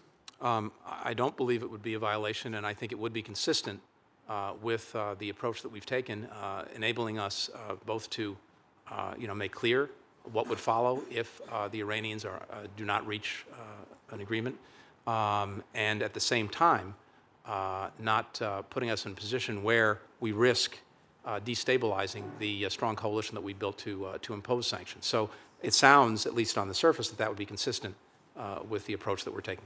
Thank you very much, Mr. Chairman. Senator Johnson. Thank you, Mr. Chairman. I'd like to thank Senator Perdue for switching uh, positions with me here. Uh, Mr. Blinken, just reviewing UN Security Council resolutions, uh, uh, the goal of, uh, or certainly a requirement of uh, UN Resolution 1696 was to ask or call for Iran to suspend enrichment of uranium. Uh, 1737, same, same uh, requirement, suspend enrichment. 1747 stated that the nuclear program must be verified as only peaceful, and I'll come back to that. Uh, Resolution 1803, Iran must halt its enrichment. Uh, 1835 basically reaffirmed the, the uh, previous four UN resolutions. in 1929 again calls for the halt of uh, enrichment by Iran. Who or at what point in time did we abandon that requirement? Senator, thank you. I think um, what we know is, and what we've seen, is that uh, Iran has mastered the fuel cycle. We can't eliminate that knowledge. Nothing we do can do that. We could not uh, sanction away that knowledge. We can't bomb it away. They've mastered it. So, in our judgment, what is critical to our security and that uh, of our partners is uh, to establish uh, a comprehensive solution that gives us the confidence because of the extraordinarily stringent restrictions on that program, as well as the exceptional access that inspectors would have, that as a practical matter, they cannot produce the fissile material uh, to make a bomb. That is the way to get at the concerns that motivated uh, the UN Security Council. Again, it's a pretty simple question. When did we abandon the goal of not allowing them to enrich uranium? in the, in the, in the course of uh, the negotiations with them, uh, I think it became clear, uh, not only to us, uh, but also to all of our partners, uh, that Iran uh, was not going to give up as a practical matter some very limited forms of enrichment uh, in the event of an, of an agreement. so that was- again, in- that knowledge can't be. The uh, JPOA, disrupted. basically, we abandoned that, correct? in the course of the negotiations, and the, and the JPOA uh, foresees uh, a final resolution that includes an extremely limited and constrained uh, enrichment capacity. Uh, Mr. Cohen, in your testimony, you said there's no higher priority than to prevent Iran from obtaining nuclear weapon. And you said the goal of the negotiation was to, and I believe this is your quote, guarantee that Iran cannot obtain a nuclear weapon. As long as they're enriching uranium, how, how can you possibly guarantee that they will not obtain a nuclear weapon? Senator, the intention, and, and uh, I think is consistent with what uh, Secretary Blinken has said, is to ensure at if there is a deal to be had here, that the the timeline for uh, for breakout is such that we would be in a position to respond, uh, so that uh, if Iran does not adhere to its commitments under, uh, under an agreement, will be able to take action to ensure that they do not obtain a nuclear That, that would be military action then. So, in other words, give ourselves enough time to conduct military action so they cannot obtain a nuclear weapon. Is that basically the administration's policy? I think there are a variety of, of steps that could be taken uh, upon the detection that Iran was not uh, adhering to its commitments. We, we've had testimony, testimony before this committee how incredibly expensive it is to enrich uranium, and also that if you have a peaceful nuclear program, there's absolutely no reason to enrich uranium because you can readily you can obtain it readily in the uh, open market. Is that not correct? Yeah, that is correct. With that in mind, Mr. Blinken, you said earlier that you can't imagine any other country would subject themselves to the isolation, the sanctions, the harm to its economy that, that Iran is subjecting itself to. So let me just ask a simple question. Why is Iran subjecting itself to the isolation, the sanctions, and the harm to the economy if it were not other than to obtain a nuclear weapon? Uh, Senator, I think it's an excellent question. I think what we uh, believe is that they clearly had uh, military aspirations for their program, and indeed, at least until 2003, uh, were pursuing weaponization uh, activities. Um, it's uh, one can certainly ask why a country that is so rich in oil resources would need an expansive nuclear program, even a civil nuclear program. Those are all extremely good questions. Here's what they say, uh, and I'm not saying that uh, I agree with any of this. Um, they say that they want to devote uh, more of their oil resources to exports and remain energy self-sufficient, hence a nuclear power program. They say they want Again, which they could obtain the- the material on the open market. That's exactly, that's exactly right. So- And that's so why, So again, isn't the answer obvious that they can make this pain go away tomorrow? It- They I- could end the isolations, they could end the sanctions, they could improve their economy by just suspending, ending, halting their nuclear enrichment program, but they're not doing that. absolutely, and that's something that we pointed out, we've pointed out to them repeatedly. So how, how do we ever, how do we ever So, have a successful negotiation? How do we ever get a good deal the, with, the- with, with a regime that is behaving this way? So I think a few things have happened, and again, this is uh, the subject of a lot of analysis and uh, assessments, uh, and also this is something we can discuss uh, in a different setting. Um, and I'm not uh, vouching in any way, shape, or form for the Iranians or what they believe or what their needs are, but I do think that what's developed over time is uh, a sense of national pride about the program, a huge investment, ironically, made in the program, and a desire to sustain some pieces of it. From our perspective, what's critical to our security and that of our partners is that if they are going to have a nuclear power program of any kind, it is so constrained, so limited, so inspected that it cannot, as a practical matter, be used to produce material uh, for a nuclear weapon, and it would give us plenty of time to do something about it if they did. One, one final question. Why does the President of the United States believe he is the sole person, the only representative of the United States that can actually decide whether or not the deal with Iran is a good deal or a bad deal for our entire nation? Why, why does the President believe he's the only person that should have that authority, does not believe that this uh, is really more like a treaty that would require ratification by, by, by Congress? Senator, I don't think that, uh, that, that, he, that he believes that or that we believe that. Indeed, as we've uh, discussed uh, earlier, um, one of the most powerful levers we have to make sure that Iran makes good on any commitments it makes under uh, an accord, if one is reached, is precisely uh, the ability of Congress at the, uh, after Iran has made good on its commitments uh, to actually end uh, big pieces of the sanctions regime that Congress has put in place. That's a tremendous power. Congress has to be fully part and parcel of doing this, just as uh, Congress was critical to establishing the sanctions regime, just as we seek uh, these consultations going forward on the details. At the end of this, uh, the role is absolutely critical. So, in effect, uh, you will have a very strong vote, and I think the Iranians are very well aware. That's why we want to keep ending the ending part of the sanctions as opposed to suspending to the far end of the process to hold Iran to whatever commitments it makes. Thank you. Thanks, Mr. Chairman. Thank you. Senator Kaine. Thank you, Mr. Chairman, and thank you to the witnesses. Um, I have been a strong supporter of the administration's diploma, uh, diplomatic efforts with Iran and the P5 plus one. Uh, we all share the goal of a, an Iran with no nuclear weapons, and the termination of any such intent diplomatically rather than militarily is preferable to everyone. I think the JPOA has been a success. There were those who predicted it would lead to an unraveling of the sanctions regime. It didn't. There were those who predicted it would lead to a surge in the Iranian economy.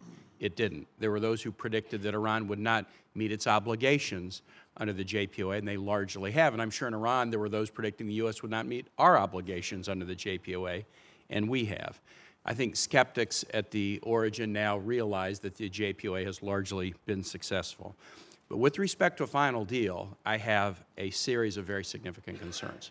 First, a deep skepticism about Iran. Within the last 48 hours, the U.S. has had to position ships in the Red Sea to potentially engage in an evacuation of the U.S. Embassy in Sana'a, a very, very serious contingency that is likely enough that we've had to position military assets there. All understand that the Houthi effort to topple the government in Yemen has been supported and funded through Tehran. Um, Tehran has basically turned the Assad regime into a puppet state. They have done that in Iraq for years. They are currently involved in activities to de- destabilize the governments of nations as near as Bahrain and as far away as Morocco. So, separate and apart from this nuclear negotiation, Iran is engaged in activity to today that should make us be deeply skeptical about their intentions. Second, I'm worried about the negotiation and the potential consequences of it. The United States was engaged in a negotiation with Libya over the dismantling of their nuclear program, and they gave up their nuclear weapons. Now, Libya is no good example for anything now, but imagine the chaos of Libya if the weapons had survived.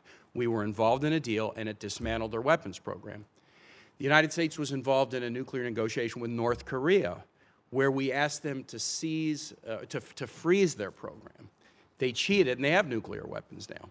I want this deal to look more like the deal with Libya, a dismantlement, than trying to make a deal about, well, let's just freeze it for a while with a, with a nation that has proven to be very untrustworthy, because I think if it's only that kind of a deal, the end result is more likely to be the North Korean situation. Iran has made it pretty plain in the course of this JPOA negotiation. They, this is now not a negotiation about Iran dismantling a nuclear weapons program. It's a negotiation about trying to buy a year of time to have an alarm bell ring and then for us to act. So we're already going down a path in this negotiation, in my view, where it's more like the Korea, it's more like the, uh, the Korean scenario than the Libyan scenario. The number of centrifuges that are being contemplated. I'm, I have a different point of view than Senator Johnson. Some residual enrichment capacity by Iran does not trouble me, and that, that could be part of the deal. But it would have to be a capacity that is consistent only with a civilian nuclear program and not civilian plus a whole lot more that could only be used for a weaponry program. And the kinds of things I've been hearing from the negotiating team about the number of centrifuges contemplated in this deal, this is not consistent with a purely civilian program. And finally, the point that was made by, I think it was uh, Senator Gardner, or no, Senator Barrasso, this is going to trigger an arms race in the region. Uh, our, our allies and others who aren't our allies are telling us this. And if all we get with a deal like this is Iran agreeing to, uh, well, we'll give you a year before we break out, then other nations are going to start trying to say, okay, I got to be able to have nuclear capacity within a year. They're going to have to engage in those behaviors. Saudi Arabia, Turkey, Egypt, if it's just a year we're buying, they will undertake similar activity. I think Congress ha has to weigh in on a final deal. I support the JPOA, I support the administration's diplomacy, but I think we have to weigh in. And the reason we have to, and I understood Senator Murphy's point constitutionally, he's right about many such deals, but he's not right, I don't think, about this deal, because this deal is fundamentally about one thing on our side. Under what conditions will a congressionally imposed sanctions regime be dismantled? If the, if the administration was negotiating about other things and saying we're not going to touch the congressionally imposed sanctions regime at all, then congressional approval wouldn't be warranted. But there is no condition under which you're going to bring a deal back that doesn't involve Iran wanting relief from congressional sanctions. And so, since this deal is fundamentally the only real lever we have is, is the congressionally designed sanctions regime effectively implemented by the administration that has brought Iran to the table. The only lever in this negotiation is the congressionally imposed sanctions regime. And I don't think that the, while, while limited waivers were certainly contemplated, I don't think a blanket suspension for a period of time was contemplated by that language. And so I do think it is very important for Congress to be able to weigh in onto this deal, especially given the actor that we're dealing with. Now, a couple of quick questions.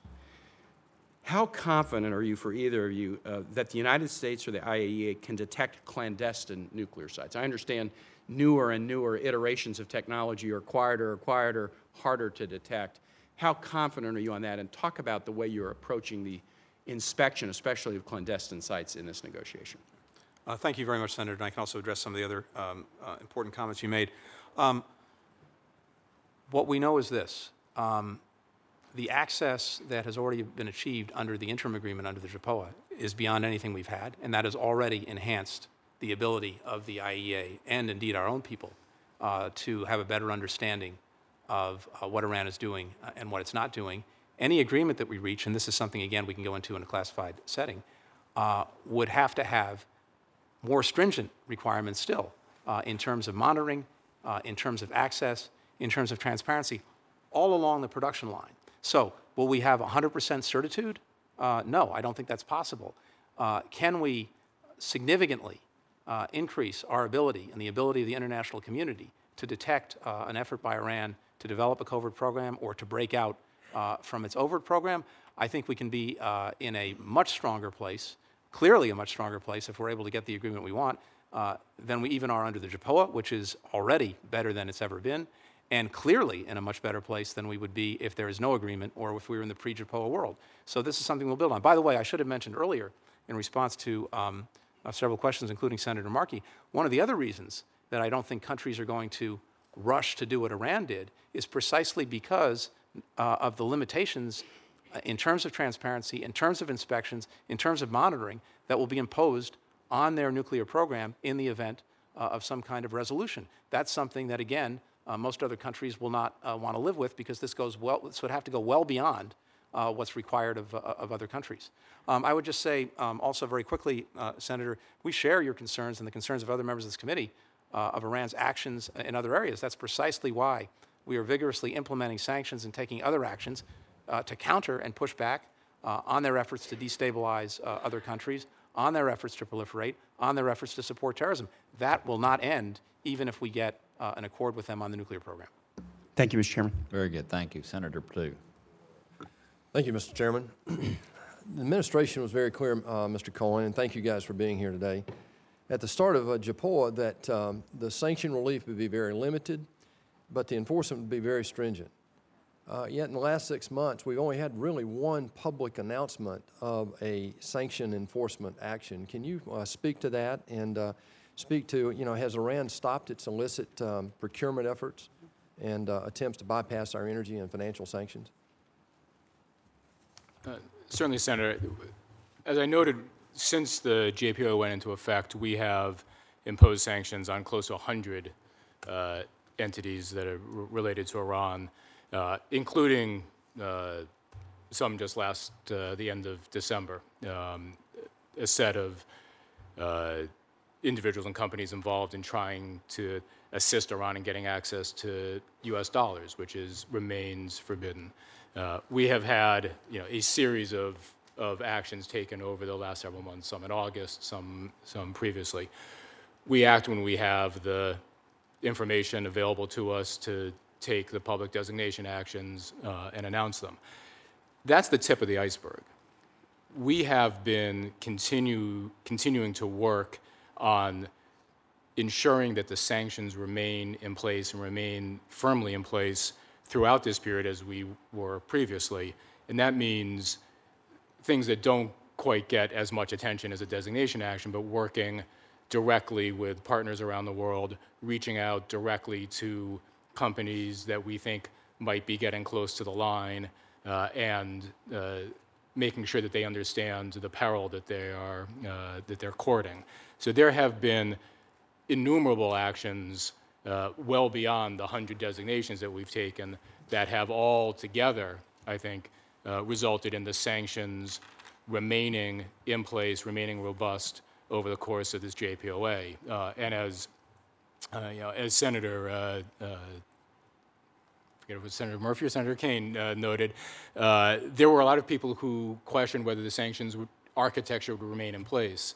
I think we have managed to keep uh, our sanctions regime very firmly in place and have managed to ensure that the pressure on Iran from the sanctions that have been developed in Congress with the administration, with our partners, uh, continue to apply that pressure throughout this period and continue to provide the leverage that our negotiators need. I'll yield the balance of my time. Thank you, thank you very much. Senator Shaheen. Thank you, Mr. Chairman, um, and thank you both for being here. You know, Deputy Secretary Blinken, I, I certainly share the view that um, it's important for us to keep our coalition together um, if we're going to be successful. And one concern that I have is to what extent um, we're going to be able to do that given what's happening with Russia. And so I wonder if you could um, talk a little bit about what Russia is doing today. There's a, a notice of an agreement that Iran and Russia have just signed, and um, you know clearly uh, the sanctions that we've taken against Russia over Ukraine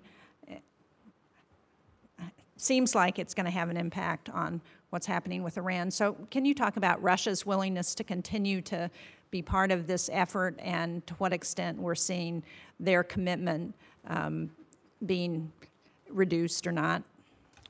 Um, at least as of this moment, uh, what we have seen in the context of the negotiations with Iran is Russia continuing to play a constructive role. Um, and uh, I can see how that would be um, surprising. And indeed, one of the things that um, I think was a concern was whether Russia would, um, because of what we are uh, doing to impose severe penalties on it for its actions in Ukraine, because of uh, disputes uh, about other courses of action it's taken, including in Syria, uh, that this would somehow rebound in the nuclear negotiations. But I have to tell you that at least to date, as of now, uh, they continue to play uh, a constructive role, uh, and they've been actually very helpful in uh, pushing Iran in the direction that it has to go in if we're going to get uh, any kind of uh, resolution. And David may want to address, I don't know, anything on the sanctions piece?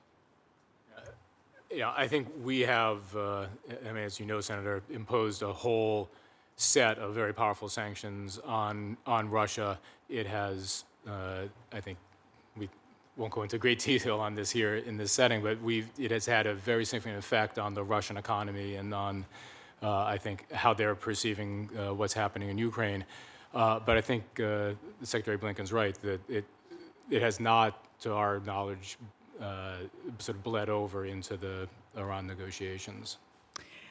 Well, if you would um, talk a little bit more about that, because um, one of the things that I thought was very telling was when um, Russia canceled the missile deal with Iran uh, several years ago, and um, we've got Putin I was just in an Armed Services Committee hearing upstairs where um, Dr. Brzezinski, former National Security Advisor, talked about Putin's comments around um, using nuclear weapons um, during this um, Ukraine conflict and suggesting that um, that might be a possibility at some point. So, you know, can you, to what extent do we believe that uh, Russia continues to be very concerned about Iran developing a nuclear weapon, and how is what's happening in Ukraine affecting that? Uh, Senator, I think it, it, it, does share that concern, which I think explains uh, largely why it has been, at, at, least again until now, a constructive partner uh, in the efforts uh, to make sure we put in place something that denies, as a practical matter, Iran the ability to develop material for a weapon. Um, you know, there have been reports uh, over the course of the negotiations of Iran starting to do deals, excuse me, Russia starting to do deals with Iran. None of that to date has materialized. Uh, and indeed, if Russia or any other country seeks to evade uh, the sanctions, uh, I know that the Treasury Department will come down on them as it has on sanctions violators throughout this process. Um, I, there's pressure on Russia to look for, for, new markets, new customers, new countries with whom to engage, precisely because in Ukraine we have had a significant impact uh, on their uh, economy and on their ability uh, to do business in some areas. But again, at least as of now, within the context of the negotiations, uh, they remain a good partner. If I could just elaborate on, on one point that uh, Secretary Blinken alluded to there. The, the first uh, reports of a potential Iran Russia oil for goods deal um, came up, I think, in the fall of 2013. Um, and at that point, uh, I recall testifying and saying, you know, if, if, uh, uh, if Russia were to do such a thing, that we would take action, we impose sanctions. And it was met, I think, with skeptical looks um, on the, the notion that we would ever impose sanctions on Russia. I think we have disabused, certainly the Russians, uh, of any uh, notion they may have that we would not take firm action under our sanctions authorities if they were to engage in behavior uh, that's sanctionable, including working with the Iranians on an oil for goods deal. Thank you. Can you also, shortly after the JPOA was uh, negotiated, there was a, um, a lot of noise in um, some of the European capitals about trade deals with Iran and trade um, delegations that were being sent to Iran. Can you talk about what's happening to date, if any of those have um, successfully negotiated any deals, assuming there was an agreement that would be reached and sanctions would be lifted? Yeah. Uh, and I know, Senator, this has been a, a longstanding concern of yours and something that we have been watching very closely, as have our, our colleagues at the State Department. We're not aware of any deals that have been struck in the event that a uh, negotiation is successful. And I will say that under our sanctions authority, executory contracts of that, of that sort, where you have an agreement that goes into effect when a future event occurs, are sanctionable.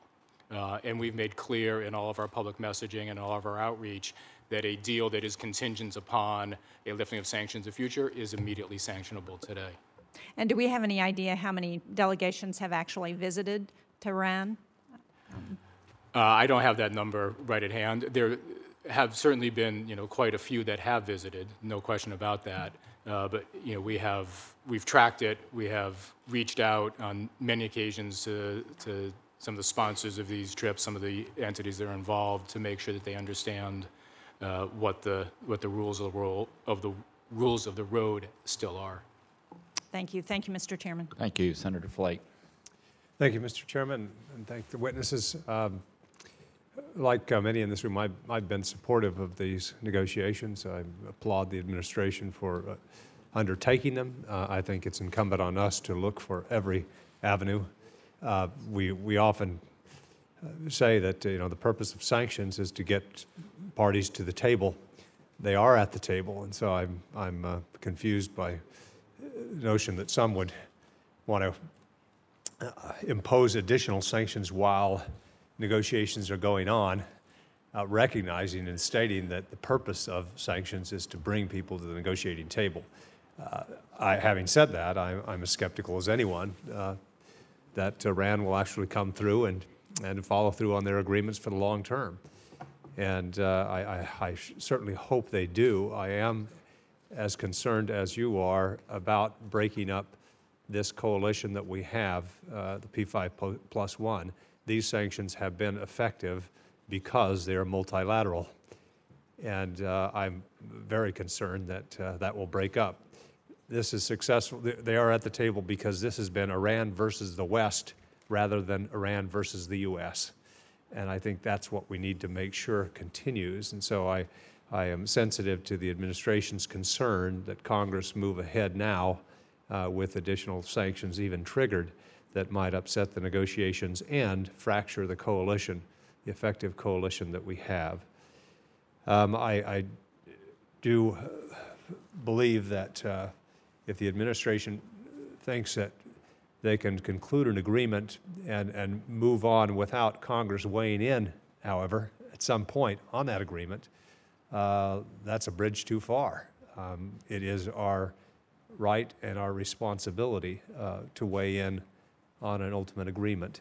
And, and so I, I will be anxious to, to see the administration's formal response to the chairman's uh, uh, proposal and and look forward to those discussions as well. But um, I, I also, just as a side agreement, I- I'm glad to see that uh, uh, Treasury, and particularly OFAC, has lessened its load a bit uh, by changing our policy toward Cuba, and that we aren't spending uh, so much time and resources uh, licensing Americans to travel to Cuba and, and can free up resources and time and effort uh, to make sure that these agreements and the, the sanctions that we currently have and future sanctions, if they should be ramped up, that we have the, the, the resources to actually do that. But uh, I, I've, I've, a lot of the questions I had that I was going to ask have been answered already, so I would just uh, say that, uh, that I applaud the chairman for putting forward the proposal he has in terms of Congress weighing in on an ultimate agreement. Uh, but I hope that we uh, are sensitive to these negotiations. Um, I do believe that uh, as many of us have discussed here, that if this uh, G- JPOA were to continue in perpetuity, it wouldn't be such a bad thing, as long as that breakout time is significant uh, enough uh, and that Iran isn't progressing toward a nuclear weapon. That's what our goal should be.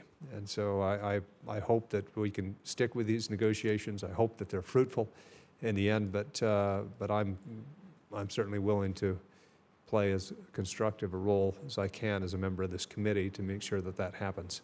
So, thank you, Mr. Chairman. Thank you, Senator. Uh, Senator Coons.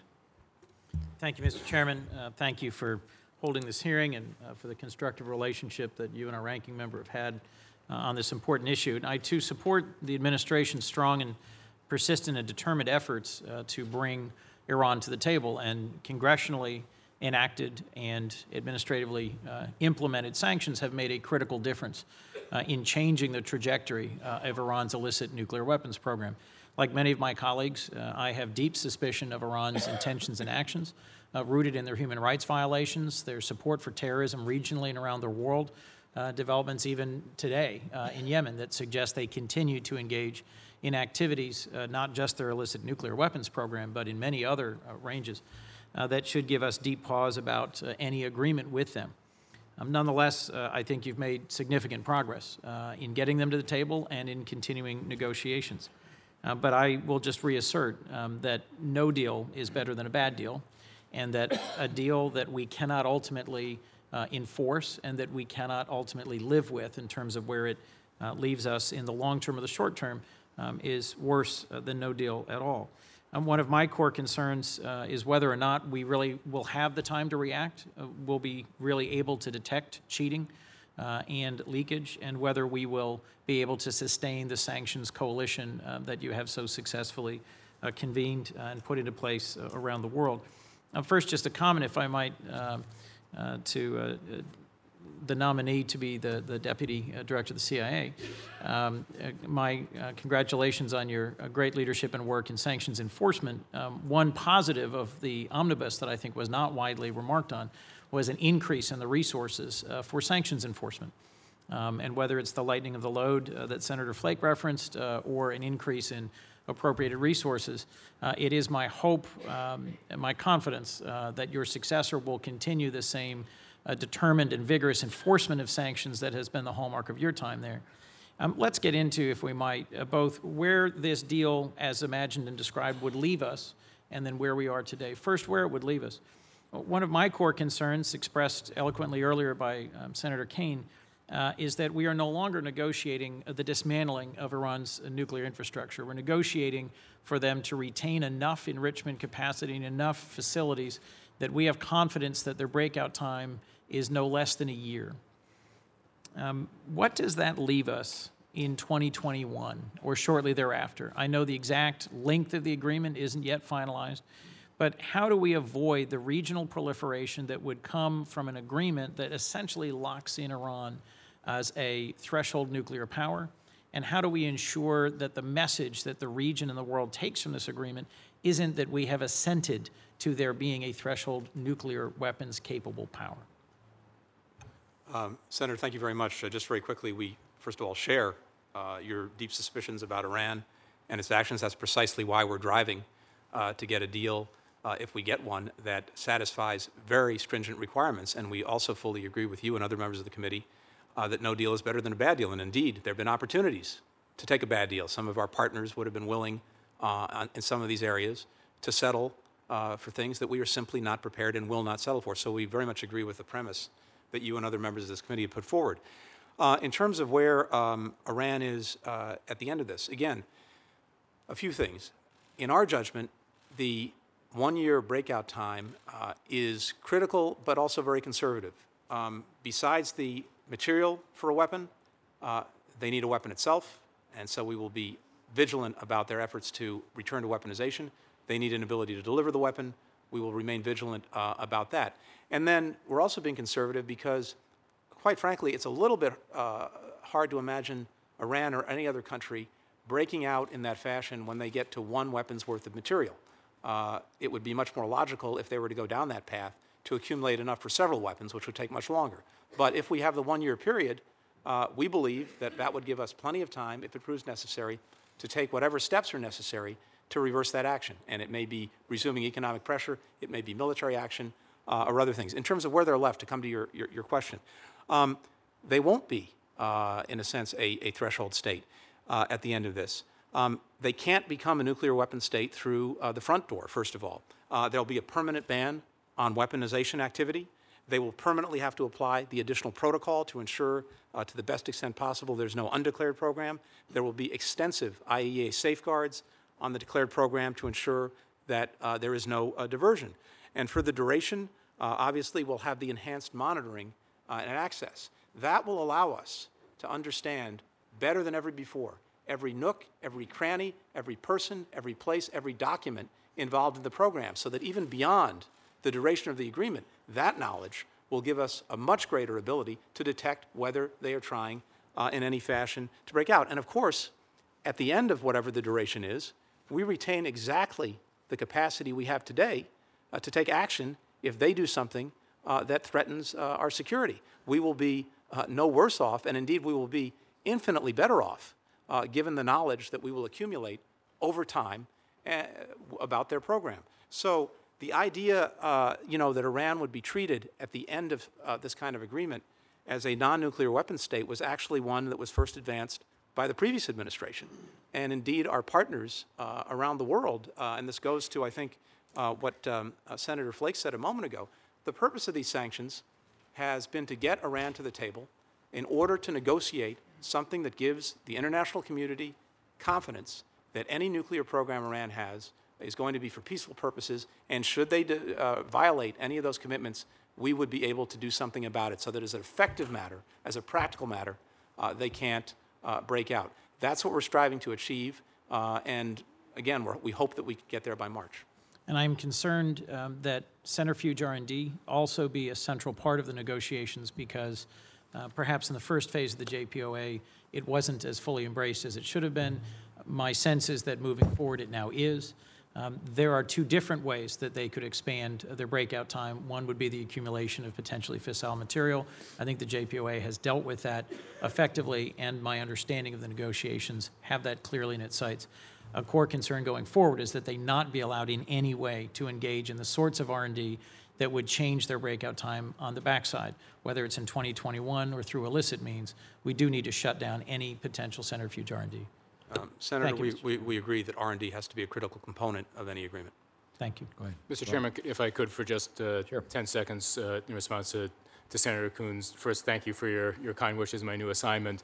But I want to assure you, members of this committee, and anybody else who may be watching, that the team that will remain at Treasury after I move along is completely committed to ensuring that the implementation of sanctions will be robust, probably even better without me being there. Um, but the, that team that has I've worked with very closely over the past several years is the team that will remain, and I'm, I'm certain that our sanctions will continue to be very, very vigorously enforced. You've done a great job uh, with limited resources. I'm glad you'll now have even more resources, and I wish you the best of luck in your new opportunity. Thank you. Thank you, Mr. Chairman. Thank you. Senator Paul. Thank you, Mr. Chairman. When our founders uh, brought together our government, they brought together co-equal branches, and the hope was that they would pit ambition versus ambition, and that the ambitions of Congress to maintain its power would be pitted against an executive who wanted more power, and that this uh, back and forth would check and balance power. I'm glad to see today that there's some uh, exhibition that on both sides of the aisle, Congress is trying to pit their ambition against the executive and check the power of the executive. In saying this, though, I believe that we've all concluded, both Congress and the executive, that the final passage has to be done by Congress. We're arguing over waivers, suspension of waivers, and how long these waivers will be. If we could get to the crux of the argument, maybe there could be an agreement that could be found. The lesson to us, though, is when we rewrite this legislation, any legislating moving forward, we need to be a little more careful with waivers we give because they won't want to give them up very easily. As we move forward, I've been one who says new sanctions in the middle of negotiations is a huge mistake and may well break up the sanctions coalition, may well drive Iran away from the table. I've been one who wants sanctions because I don't want war, frankly. There are many on our side who often say, well, we don't need 535 generals. The president should just do what he needs to do in times of war. Well, I think there's a certain analogy to diplomacy that we don't need 535 negotiators. But I also don't want to give up my right to approve of the negotiation. At the end of this, you want a suspension to go on, I don't know, maybe to the end of the president's term.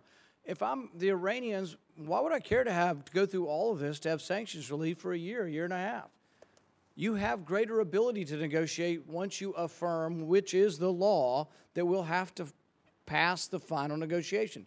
Just admit to it. Uh, come to an agreement with Senator Corker, admit to it what is the law, and then we could have permanent sanctions relief, trade with Iran again if they will submit. They will be more assured of what we are doing and of the agreement if they know it has to pass us.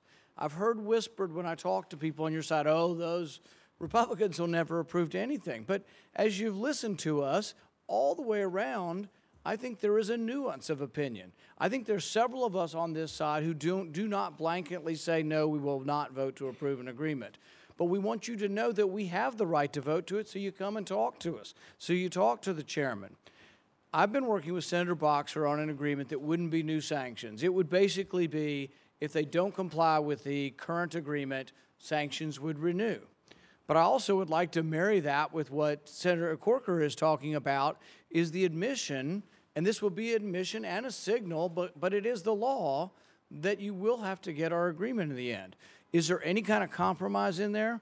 Maybe, but I think you need to talk to Senator Corker. Could there be something on the suspension that is a period of time? But I don't know what 90 days really gives you or 120 days. Do we could do years of negotiation to get 120 days of sanction relief? They want permanent relief. That is the carrot we're dangling, and we want something from them. We want them to live in a safe, non nuclear world. That's what we want.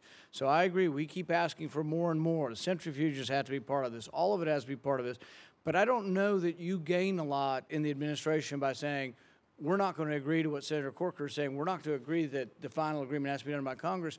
In doing so, you bring us to an impasse. There's a chance of an override of a veto, frankly.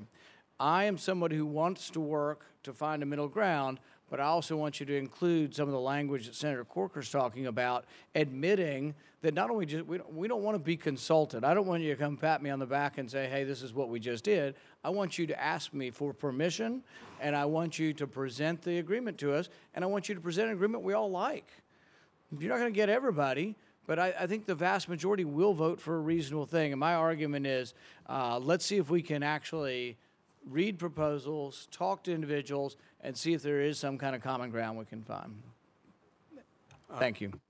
Senator, thank you very much. Just to respond very briefly, first of all, uh, just as a matter of basic principle, um, we and I personally absolutely welcome uh, the uh, opportunity uh, to uh, consult closely with the chairman, with the ranking member, with every member of this committee uh, on the way forward on Iran and, for that matter, on any of the other issues Uh, that are before us uh, in foreign policy and national security. So uh, we can absolutely continue this, th this conversation.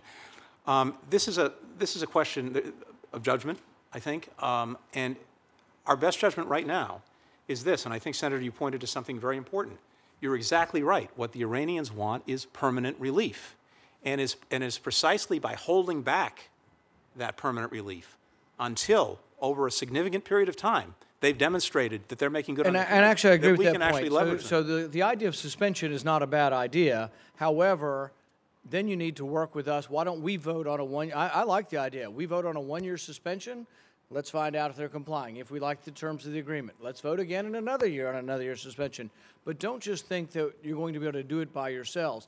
If you'll acknowledge you have to bring it to us, come and sell us. Democracy's messy. And that's the thing. And this is, you've got to come and sell us on something. And it, it isn't consultation. You have to sell us because we're your boss. We're your co-equal in this, not, not, not your subjugant. We are your co-equal. And I, I fully believe that you can bring, if you have all P5 plus one on board with a, with a negotiated settlement, I think you can sell it to us. I, I frankly think that it is not an impossible sell.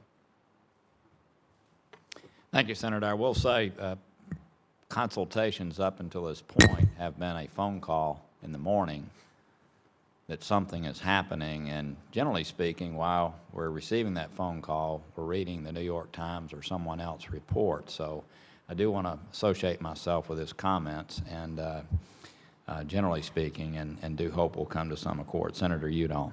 Thank you, uh, Senator Corker, and let, let me uh, join with others in thanking you and Senator Menendez in terms of trying to work through things and try to, you, you've shown it when your positions were reversed, move us in a bipartisan way and get agreements, and I hope we can continue that as we, uh, as we move along. And I, I very much appreciate having the witnesses here today. Um, a lot of what I'm going to say, you know, at the last, you uh, uh, uh, repeat many of the things that have been said, but I, I also support uh, the negotiations. I think it's very important that, that uh, uh, Congress doesn't torpedo them and, and uh, disrupt them. But, but we, I think the message you're getting from us is we want a hard-nosed negotiation. We want uh, to be involved in the process, and, and part of it is, is going through this hearing. Um, and I think one of the things you're saying that's absolutely key is if we were alone doing sanctions without all these other countries, uh, we would be in a much different situation. I mean, they, it, it's holding the coalition together that's tremendously important. And, and um, I think we need to remember that when, when uh, we move forward with whatever the negotiations produce, that we want to keep all those countries together and keep the pressure on. Because, and I'd like you to, to just comment on that, but I have a, have a couple of questions here. One, one is, uh, um, uh, how quickly could we put additional sanctions in place if you had a failure? That, that's, uh, that's one. And, and uh, another is an observation on the side of, of we hear a lot about the supreme leader in Iran, we hear a lot about the president, and then we hear a lot about the hard line. And, and what role do the, the, the various players there, um, who's going to really determine uh, that the, the Iran signs on to this deal. And, and it's, you know, as you, as you follow this, you, you begin to wonder uh, who's in charge there. And, and so then that leads to the question is if you have an agreement, who, who could undermine it in the future? And so um, I'm going to go ahead and, and let you uh, take a shot at a couple of those and maybe follow up here in a minute. Uh, why don't I take the question about how quickly we could impose new sanctions, how quickly Congress could impose new sanctions? I think the answer to that is very quickly. Uh, it has been done in the past in some of the legislation that has been enacted. There have been sanctions that have gone into effect uh, in a matter of weeks. Uh, in some of the executive actions we've taken, those sanctions almost always are immediately effective. So the answer is we would be able to uh, working with Congress as well as working on our own, uh, impose additional sanctions, frankly, as quickly as, as we want to. And do you think, Secretary Cohen, other countries, the ones that we're working with, uh, is seeing if Right. things developed in a negative way, that they would then be willing Right. uh, to join us on that? It's a crucial question. And the, I think the willingness of other countries to continue to work with us on imposing sanctions, contrary to the economic interests of many of these countries, contrary to economic interests of their businesses, is dependent on their continued belief that we are seeking a negotiated resolution. And in the future, if the talks break down, the ability to hold together the international coalition to intensify the sanctions is going to depend, I think, in large part on who our partners perceive is to blame for the breakdown. So long as we do everything in our power to try and achieve an agreement that meets our needs, meets the needs of our partners, and it's Iran that is to blame for their not reaching an agreement, I think we'll have a much better chance of holding together the international coalition and being able to intensify the pressure at that point on Iran. Thank you. And Senator, with regard to your question about uh, the various players and in effect uh, who's in charge, uh, we obviously have imperfect uh, knowledge of this. Um, but I think what we've uh, assessed, and uh, again, this is something we can go into in, in more detail, um, there are clearly different power centers in Iran. Um, I think sometimes we have a tendency to look at Iran as if it's the one country in the world that doesn't have politics. In fact, it does, and they're very intense. Um, the supreme leader has been, at least, the first among equals for some time, but there are critical other constituencies uh, that factor into their decision making. And I think one of the most powerful things that happened in Iran in recent years was actually the election of President Rouhani, because in our judgment, uh, that was uh, a reaction to the desire of the Iranian people uh, to improve the economy, uh, to get out from the isolation that they're under, uh, and to move Iran in a different direction. And within the confines of the system, which, which is obviously heavily confined, that was uh, what uh, Rouhani was trying to be responsive to. Whether that's because he believes it or it was politically expedient, I don't know. I think the supreme leader also has to measure that in factoring in uh, how much leeway he is going to give to uh, the negotiators in the nuclear context. I will say this, to date, again, as the IAEA continues to confirm, uh, Iran has made good on the commitments it's made under the interim agreement. It's held uh, to, the, uh, to the agreement. And then going forward, uh, if a, uh, the, the power center changed, um, you know, as we've made very clear, um, Iran, if it violated the agreement uh, in any fashion, uh, would be subject to uh, an intense reaction from us. And as Undersecretary Cohen said, if we're able to preserve the unity of the international coalition that you pointed out at the beginning uh, of your remarks, Senator, that will give us a much greater ability to respond effectively to any decision by Iran to violate the commitments it makes. Thank- Thank you very much, and thank you, uh, Chairman Corker. Thank you, sir. Senator Rubio. Thank you, Mr. Chairman. Uh, Secretary Blinken, much of this debate here today has been about the role of Congress and our need to uh, trust in the ability of the administration to craft a good deal and in the fact that we're going to be consulted. That was the question that you asked.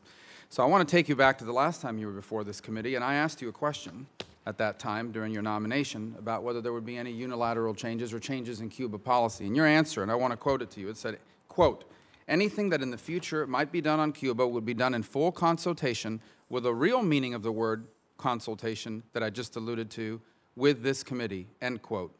You told me that the last time you were before this committee. Who did you consult with on this committee?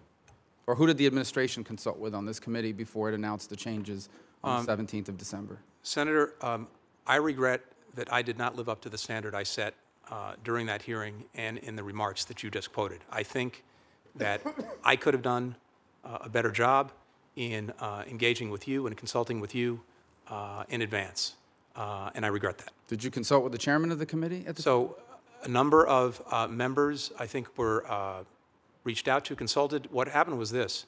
um, Who, who were the members so- that were consulted?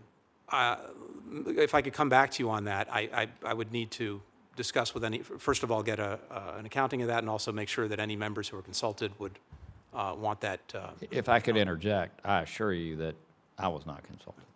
Mr. Chairman, you were the chairman at the time. Were you consulted? Well, uh, no, there's a difference between notification and consultation. The, the reason why To be this. not- To be notified, you know, when it's going to happen is not consultation. A- And the reason why this is relevant is we're being told that we're going to be in the loop on everything that's happening with Iran. We have an example very recently of we were not in the loop. You were aware at the time that these conversations were occurring with the Cubans, were you not? I was aware generally that they were occurring. I think what happened in the, in the end game was, as you know, uh, Senator, this was a very delicate situation in which we were trying to get Alan Gross back. We were trying to get uh, our asset, uh, our asset back. Uh, And in the end game of that, uh, there was a lot going on to make sure that that happened in a safe and secure way. Uh, But again, I come back to uh, what I said at the outset. I think you're, you're right to point it out. Uh, But I'm not quarreling with the Alan Gross release. I'm quarreling with the policy changes that were made. Why it's relevant to Iran is we're being asked to uh, trust that, that we're going to be fully consulted. Well, the use of the word consultation, as it's been defined by the administration in the last instance that I've decided, is problematic. I mean, I don't want to make this all about Cuba, but just to be not to belabor the point. But I also asked whether there would be any changes in policy absent democratic order, and you said uh, that it, that it would just be. I asked you whether this changes when you say move forward, move forward on democratic reforms, not simply economic reforms, and you said not simply economic reforms, and clearly we don't see any democratic reforms. There was a release of 53 political prisoners, 14 had already been released on December 17th. Uh, one of them had been released almost a full year before December 17th. Four had fully completed their sentences, five have been rearrested, and since the deal was done on the 17th, 200 new political arrests have occurred in Cuba. But here's why that's relevant to this because we're being asked as a Congress to sit tight because we're going to be fully consulted. And it sounds like the only people that are going to be fully consulted are the people who agree with the administration. And if you don't agree with the administration, then you'll just be notified. My second point goes to the question that both uh, Senator Udall asked about who's in charge, but also Senator Johnson asked about why the Iranians would undergo so much pain in pursuit of this. The answer to who's in charge, unless you dispute it, is ultimately who's in charge is who they call the supreme leader, the Ayatollah. Is that accurate? Uh, Senator, he is the first among equals in our judgment, but he does have other constituencies that he has to factor in in his. All right, well, I mean, can they possibly agree to a change like of the kinds we're contemplating without his approval, given the support he has in their legislative branch? I think that's fact that highly, it's a highly clear- unlikely. Highly unlikely. So who is this Ayatollah? Well, the Ayatollah is not simply a head of state as we normally see it, the head of a nation state. He is a, a radical cleric who views himself, first of all, doesn't just view Iran as a nation state, it views its, Iran as a cause, as Henry Kissinger has described it. And the cause is to eventually have the entire world living under the flag of Islam. That's actually stated in their constitution. It goes further and states that the Ayatollah is not just the, the, the leader of Iran, he's the leader of all Muslims in the world. Isn't that accurate? That, that's his position uh-huh. and title. So he doesn't view, he just basically, Iran is where he lives, but he views his mandate as extending to the whole world. But it goes beyond this. These are, these are unambiguous statements on their part. He doesn't just view himself as a cleric, he views himself as the temporary fill in for the 13th Imam, the Mahdi, who, under Shia, his interpretation of Shia, and I think the mainstream interpretation of Shia, is a, uh, an Imam that's currently in occultation or that will emerge one day in the world and govern the world, the entire world, under the flag of Islam. And their stated purpose for the state of Iran is to serve as a base for that effort throughout the world. That is what motivates him. We are ascribing to his regime nation state characteristics of a normal country that has a cost benefit analysis about what's in the national interest of Iran. And I don't dispute that there might be some political leaders in Iran that hold those views, but the Ayatollah, the supreme leader, he doesn't view it that way. He views not just his calling, but his obligation to bring, the, to bring about the arrival of the 13th Imam and to unify the world under the flag of radical Islam as he defines it. And here's why that's important. Under his clerical interpretation and that of, of many in, in Shia, the 13th Imam cannot emerge until there's a cataclysmic showdown between the Muslim and non Muslim world. And when a country led by a person who wants there to be a cataclysmic showdown between the Muslim and non Muslim world has designs on a nuclear weapon, now we have cause for great concern. And that's why they expand their military capability, and that's why they want a nuclear weapon. Now, what they've shown is some crafty ability to, they reject everything that's not Islamic in the world. They reject the, the legitimacy of the UN, they reject the legitimacy of the United States, but craft, they're very crafty. They accept the benefits of these international order, of the international order, for example, their seat at the UN, but while still being able to reject their obligations under that international order. So what have they done with all that? Well, let's go through the timeline. In 2003, the position of the world was no enrichment. Then it became you can enrich up to 20%. Then it became you can enrich over 20% as long as you send it overseas. And now it's you can enrich up to 20% in Iran as long as it's for a, research uh, facility. So if you go the timeline of what they've been able to achieve over the last 10 years, it's pretty impressive how they've been able to use this process. Another five years, we'll maybe we'll build the bomb for them at the rate this is going. And, and, and meantime, the other two components of a nuclear program move forward unabated. A weapon design, you can buy that. You can buy that. You can buy a weapons design right now. Heck, you can download it online potentially if it's a crude weapon. And the missile program continues unabated. They continue to test long range missile capabilities, not to mention adding to their uh, already considerable conventional weapons capability. And so this is why we're very concerned and we have a right to be concerned. This is not a traditional nation state undergoing a cost benefit analysis. This is a cleric led regime, a clerical government with a, with a clear intent of ultimately one day unifying the entire world under the flag of their radical version of Islam, led by someone who believes that that will only happen after a cataclysmic showdown with the West. So we have real reasons to be deeply concerned and skeptical about the ability to reach any arrangement, and real reasons to believe that they are willing to accept short term suspensions because their long term view is that at the end of the day, they're going to be at that showdown point, and if they have nuclear weapons, they're even better off than they would normally be. And that's why we're so skeptical about this deal. We're not dealing with Belgium here. We're not dealing with Luxembourg. We are dealing with a radical cleric with a radical view of his obligation and role in the world, and he wants nuclear weapons to be able to do it. And I believe that ultimately, I think no one here could dispute that ultimately, even if they agree to a short suspension, that is their goal in the long term. And as the North Koreans have shown, you can agree to all sorts of short term suspensions, and you can always invent the pretext for why now I need the weapon. Because of the hostilities of the West, because it's time for the hidden imam to emerge, whatever. And that's what we're concerned about. They will retain all the infrastructure that it takes to enrich. They will have a weapons design, and they will have the delivery system and the missiles. And at some point, three years, five years, 10 years, they build a weapon, and now the world is at their mercy. And that's why we're so skeptical. Um, Senator, just to respond briefly, uh, we, we share your concern and we share your skepticism precisely because of Iran's long track record uh, that you alluded to, which is exactly why any agreement we reach uh, has to have the most stringent restrictions on its program and the most stringent requirements on access and transparency and monitoring uh, to give us confidence that they will not break out. I just want to say, um, with regard to, the, to, to consultations going forward, um, you know, I think on this issue, and it's my sense that over the past months and in the past years, the administration has been here in closed sessions, uh, obviously in open hearings, in one-on-one conversations, and smaller group conversations, uh, to lay out, I, I think, extensively where we are, where we're trying to go on the Iran negotiations. Uh, I commit to you, uh, uh, Mr. Chairman, Ranking Member, Senator Rubio, others, uh, that going forward, we will not only continue that, uh, we will expand that, and we will be up here anytime uh, that you want, any place to talk about where we are. And again, some of that I, we just have to do in a closed session uh, or in a uh, private group because the negotiations are ongoing. Uh, but we want to make sure that uh, you see the full details of what we're trying to, uh, to achieve. Um, with regard to um, the uh, suspicions about Iran and the Supreme Leader, again, we share them. We could spend all day here going through the outrageous things that he has said in the past, including the recent past, about us, about Israel, about other designs. But sometimes reality has a way of intruding. And no matter what it is that he may believe or, and he may want, and no matter his exceptional role in the system, I think you're right about that, um, he has to deal with the realities that Iran is facing.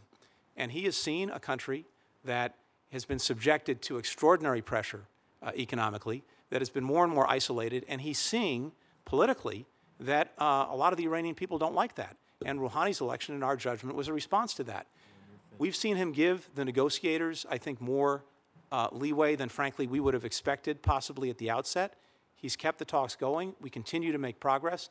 And at the end of the day, uh, we will all have to judge whether what we've achieved uh, in any kind of uh, solution uh, meets our security interests. And we will not take a, a bad deal precisely because we share your concerns uh, and share your suspicions. But this is not happening uh, in a vacuum. And I think we also have to ask ourselves continuously as compared to what?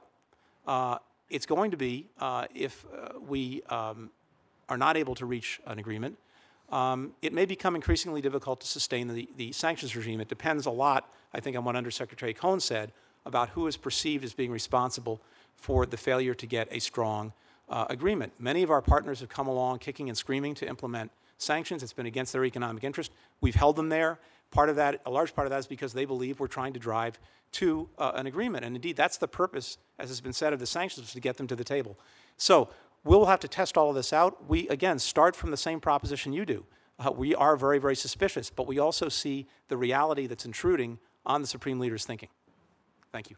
Thank you, Senator. If, if I could say, uh, again, this committee is not proposing anything that breaks us apart from the international uh, partners that we have. I know you keep referring to that, and I, I know there's a red herring that keeps being thrown out, but we are asking, many of us, for consultation and a vote on the deal that we've been so involved in making happen. Senator Risch. Thank you, Mr. Chairman. Uh, I'll be brief. First of all, put me in the column with the skeptics in this committee, such as the chairman and the ranking member, and, and uh, likewise uh, Senator Kaine. I've been sitting through this from the beginning. Um, I, I thought these guys were going to scam you. Uh, from the beginning, and I'm convinced today that they've done that. I, I think they've uh, they've got us set up for uh, uh, what could be a real disaster. I mean, you just think about how they went about this. First of all, what you got to do is look at the background as, as uh, articulated uh, by Senator Rubio. But in addition to that, look at the efforts we've had in the past. Go back and read the chapter in Rouhani's book about what he did to the American negotiators, how he kept them at the table, and how he drug his feet, and how he was using the peace process to actually continue their ambitions to get a nuclear weapon. All right, put that, use that as your background. Then think about the UN resolutions that said, look, Iran, y- you can't do this anymore. And Iran said, nope, we're going to do it no matter what. We aren't even going to negotiate unless you guys agree that we can have some kind of a program. Okay, so now they've crossed that bridge. Okay, so now they sit down. If you were going to do this and you were going to uh, uh, continue with your nuclear ambitions, go in the direction that Senator Rubio has suggested, why wouldn't you sit down with your enemy, negotiate this kind of a deal, And now you know exactly what the enemy is going to know. You're going to know what the inspection regime is. You're going to know how they're going to go about this. And you're going to be able to put together a system where you can continue your ambitions while your, uh, the people who are supposed to be curtailing you are going about what they're going about and you knowing all the ways they're going to do it. I mean, I think you guys are being bamboozled. I really do. And I hope, I hope you can come in here someday and say, ha, you doofus, you had no idea what you're talking about. I don't think that's going to happen. These people are bad people. Every time I'm on intelligence committee, I sit here. Every time we have a problem in that area of the world, whether it's Syria, whether it's Iraq, whether it's Yemen, or whether it's Hezbollah, wherever it pops up, whose fingerprints are on this? It's the Iranians.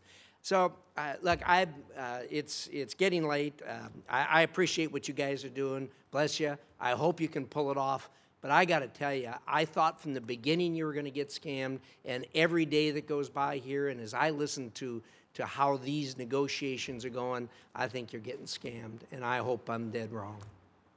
Um, Thank you, Senator. Uh, I would just say very quickly a couple of things.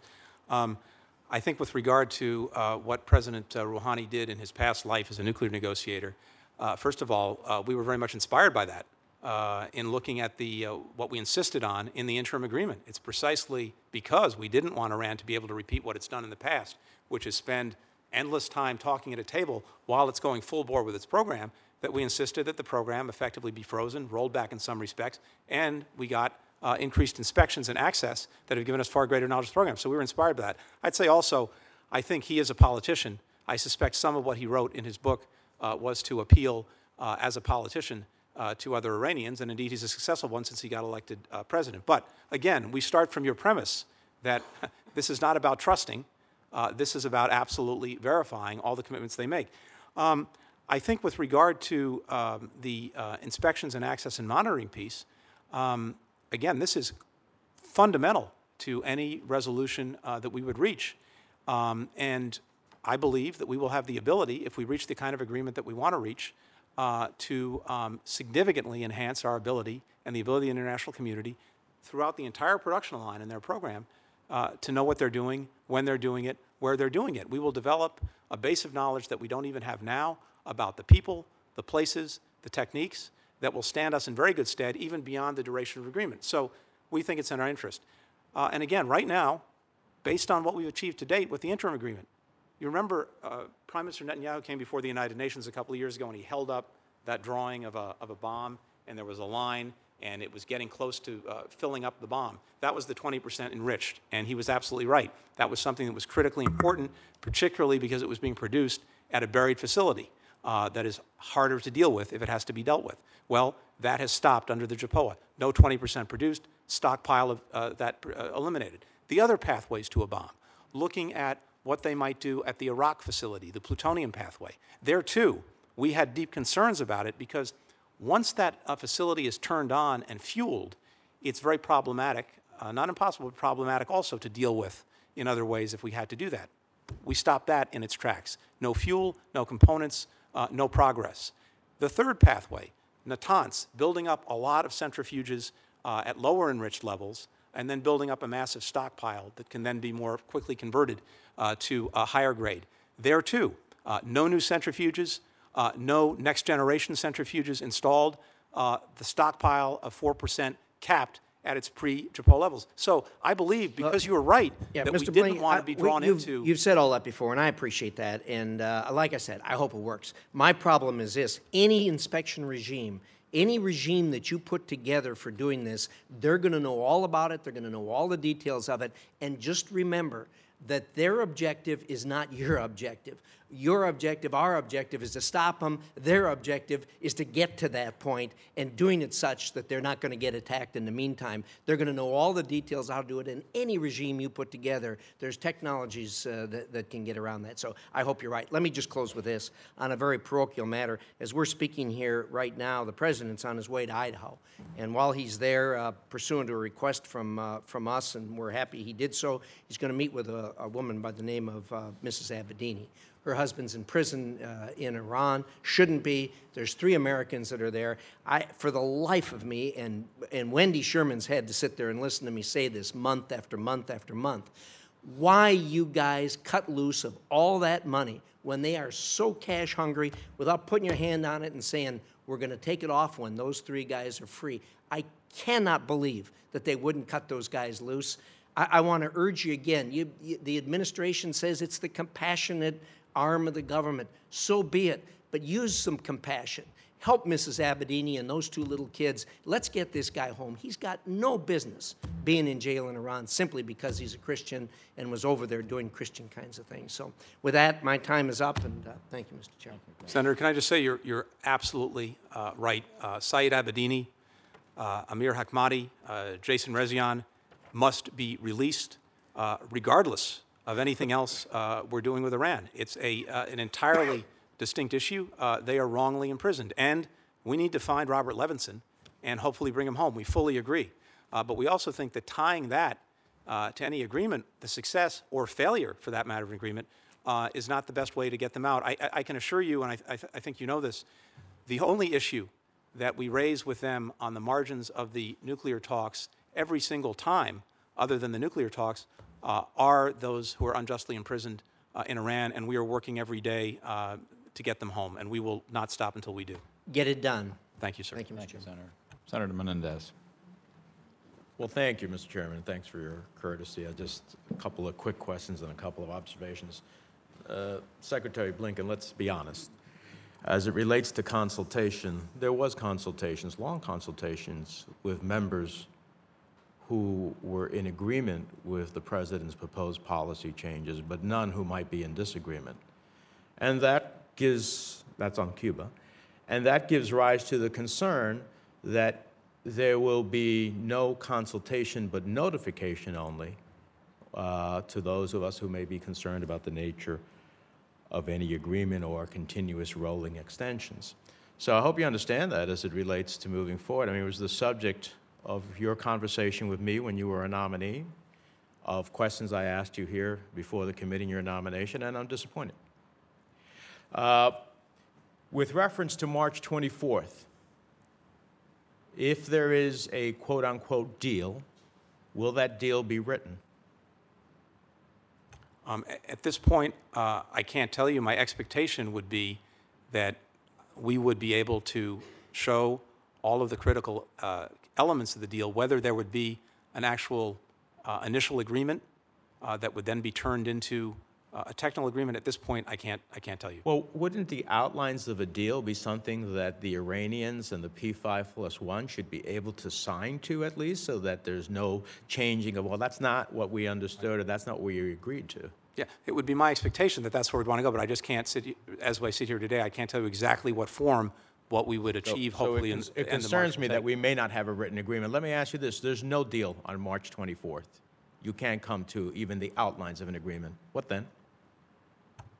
So, Senator, I think if there is uh, no agreement on the core elements of a deal by March 24th, um, it will depend on exactly where we are. So what I mean by that So is you that may very well say, well, let's keep, keep it going. if it's clear by then that we are simply not going to get to yes, by which I mean that it is clear that the Iranians will not meet the requirements, then uh, I think we'll have to uh, work closely with you on what uh, steps we will take to try and convince them to do that.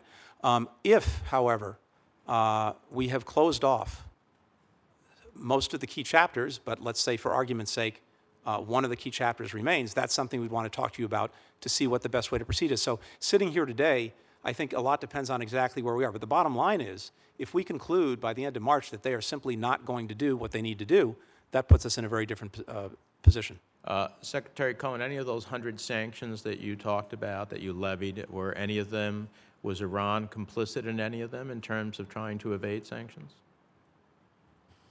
Or was the individuals just working on their own? Oh, I think uh, for some number of them, uh, I, I believe some of them, in fact, were Iranian uh, citizens or people in Iran, and others, uh, no question that Iran was uh, was at least witting of what was, uh, what was underway. So during this period of time of the joint plan of action, there actually were efforts by Iran to evade sanctions. Uh, Fortunately, at least in those instances, you caught them. So it gives me another concern about their intent. Let me just say a, a couple of observations. Number one, with reference to Senator Paul and Senator Boxer, I'm not sure that legislation that says that this is what will happen if there's no deal or a violation of a deal, which you say you think uh, Secretary Blinken is acceptable, is any different, really, than what we are saying, which is we impose nothing until after the fact if there's no deal. I, I think that's nuanced at, at best. It's interesting to note that sanctions on Russia vis-a-vis Ukraine hasn't caused them to walk away from what they think is an important deal to be achieved. So the suggestion that sanctions alone, that will never happen until after a certain point in time in which you've either concluded a deal or not, uh, and that won't happen if there is a deal. You know, if the Russians wouldn't walk away with sanctions on Ukraine and saying, well, if you're hurting us on this, we're going to hurt you on that, you know, is, I think, pretty telling.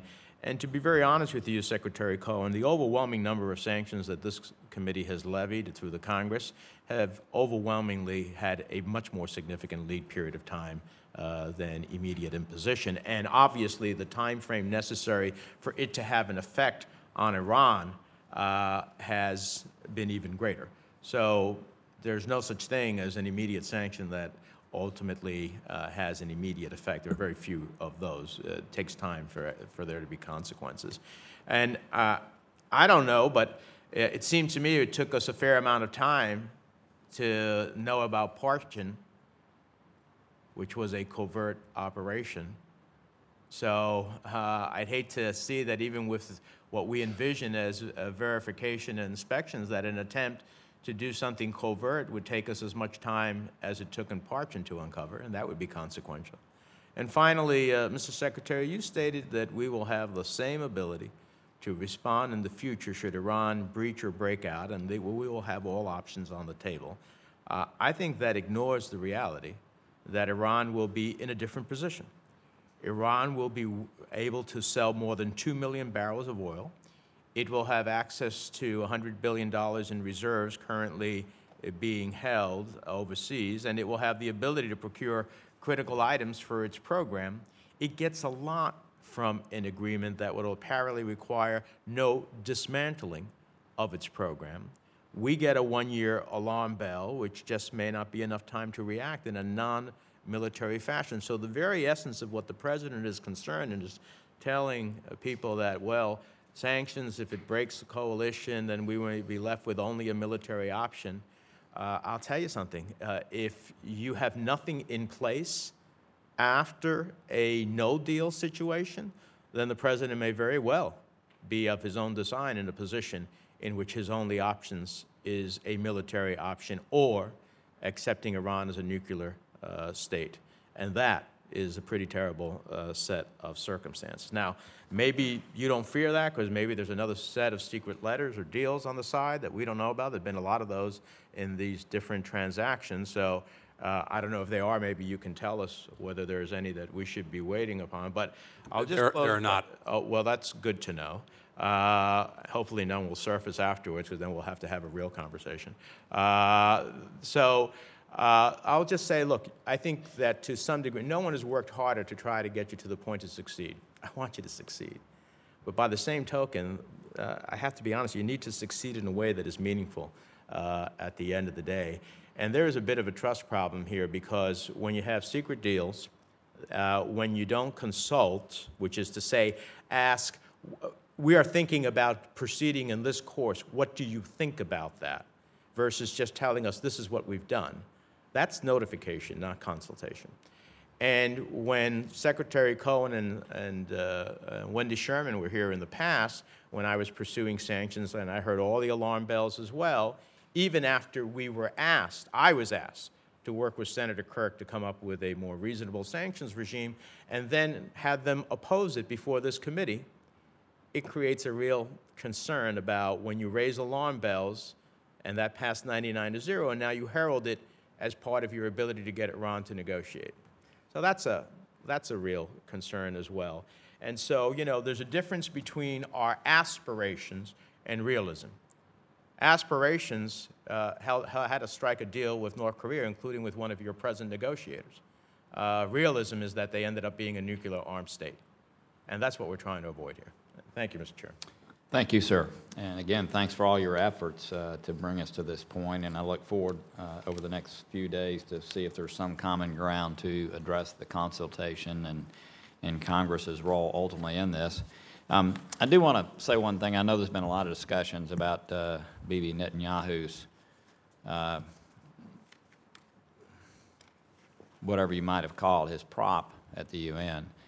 Uh, I think it's fair to note that uh, with the additional research and development that Iran has done, and they're moving way up the food chain from the standpoint of the centrifuge development, they can move so much more quickly from zero to 90 percent now that that is almost an old adage, and I think y'all are very aware of that. And uh, and I think that's the concern that we have is on the research and development component and the things they're doing to move rapidly, rapidly towards being able to get to 90 percent uh, very, very quickly. But let me just give a few closing comments. I too want you to be successful. Um, I wake up every day wanting our nation to be successful in every endeavor, and I think I've shown uh, to this administration my desire to, to work towards uh, common ground and to try to solve problems. So I, I, want these negotiations to be successful. I think our concerns are, uh, and I had one of the most impactful uh, meeting meetings, along with a number of people here on the committee, um, in Israel uh, just in the last couple of days. But I think the, the concerns are, as you look back over the history over the last 10 years that some people have alluded to, Iran has stayed here, and the P5 began here. And as these negotiations have progressed, what's happened is uh, the P5 and us being the major driving force have continued to move towards their position. And I would just argue that, again, having Congress as a backstop as you enter these final steps, having Congress as a backstop, someone that you do, in fact, not only have to consult with, but you have to seek their approval, would be somewhat of an anchor to keep us from continuing to move towards their position. And I think it would be very difficult for you to say that there hasn't been a continual movement towards their position. I mean, you look at where we began with the UN security resolutions, you look at where we began with us potentially agreeing to them having enough centrifuges to serve their, quote, practical needs, which, as I understand it, every scientist has said was about 500 centrifuges. And I think you would tell me today we've moved way beyond that. So I would just say to you, Congress can be an excellent backstop to you as you're moving down the road. I thought Senator Kaine probably expressed it better than any of us here when we entered into these agreements that uh, Senator Menendez was so much a part of, meaning these sanctions, I don't think anyone in giving you the national security waivers ever thought the president was going to suspend them in all likelihood until the end of his term. I don't think anybody ever thought that. So the fact that we know that if you do that, the entire sanctions regime falls apart, and I have tremendous respect for Secretary Cohen the fact is, these take a long time to put together. And so, again, to have to come to us on the front end of a deal before you've dismantled the entire regime, to me, is an incredibly important step that I hope uh, you will consult with us on. We've laid out a proposal. We hope you'll consult, and we hope we'll come to an agreement that takes into account some of the nuance that you pointed out early that you'd like for us to discuss, but just stiff arming and saying after the role that we have played to basically put the international community at the table just to stiff arm, say, no, we really don't want you to play a role, we want you just to trust us, is totally unacceptable from my standpoint.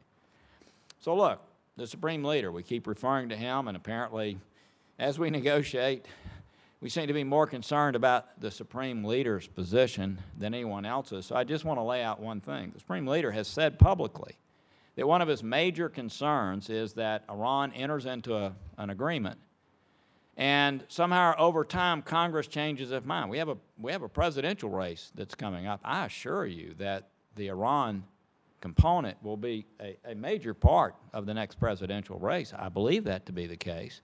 And so since there's so much concern about the supreme leader and him walking away or doing whatever, I would just say that Congress's approval of a deal to me would be reassuring that whatever deal that you've done would stand the test of time. So I would encourage you to sit down, to walk through with us some of the concerns that you have about timing. But I would say that uh, general movement today is towards Congress playing a role. I think, again, just stiff arming doesn't take us to a place that probably meets the test that both of us need to meet. And I would encourage you again to sit down and talk with us. We thank you for being here today. We thank you both, in spite of our concerns, for your service to our country. Uh, and let me just give some uh, formalities. For the information of the members, the record will, will remain open until the close of business Friday, including for members to submit questions for the record. We ask the witnesses to respond as promptly as possible. Your responses will also be made a part of the record with thanks, uh, with the thanks of the committee. This, this uh, hearing is now adjourned. Thank you. Thank you, Mr. Chairman. Thank you, Mr. Chairman.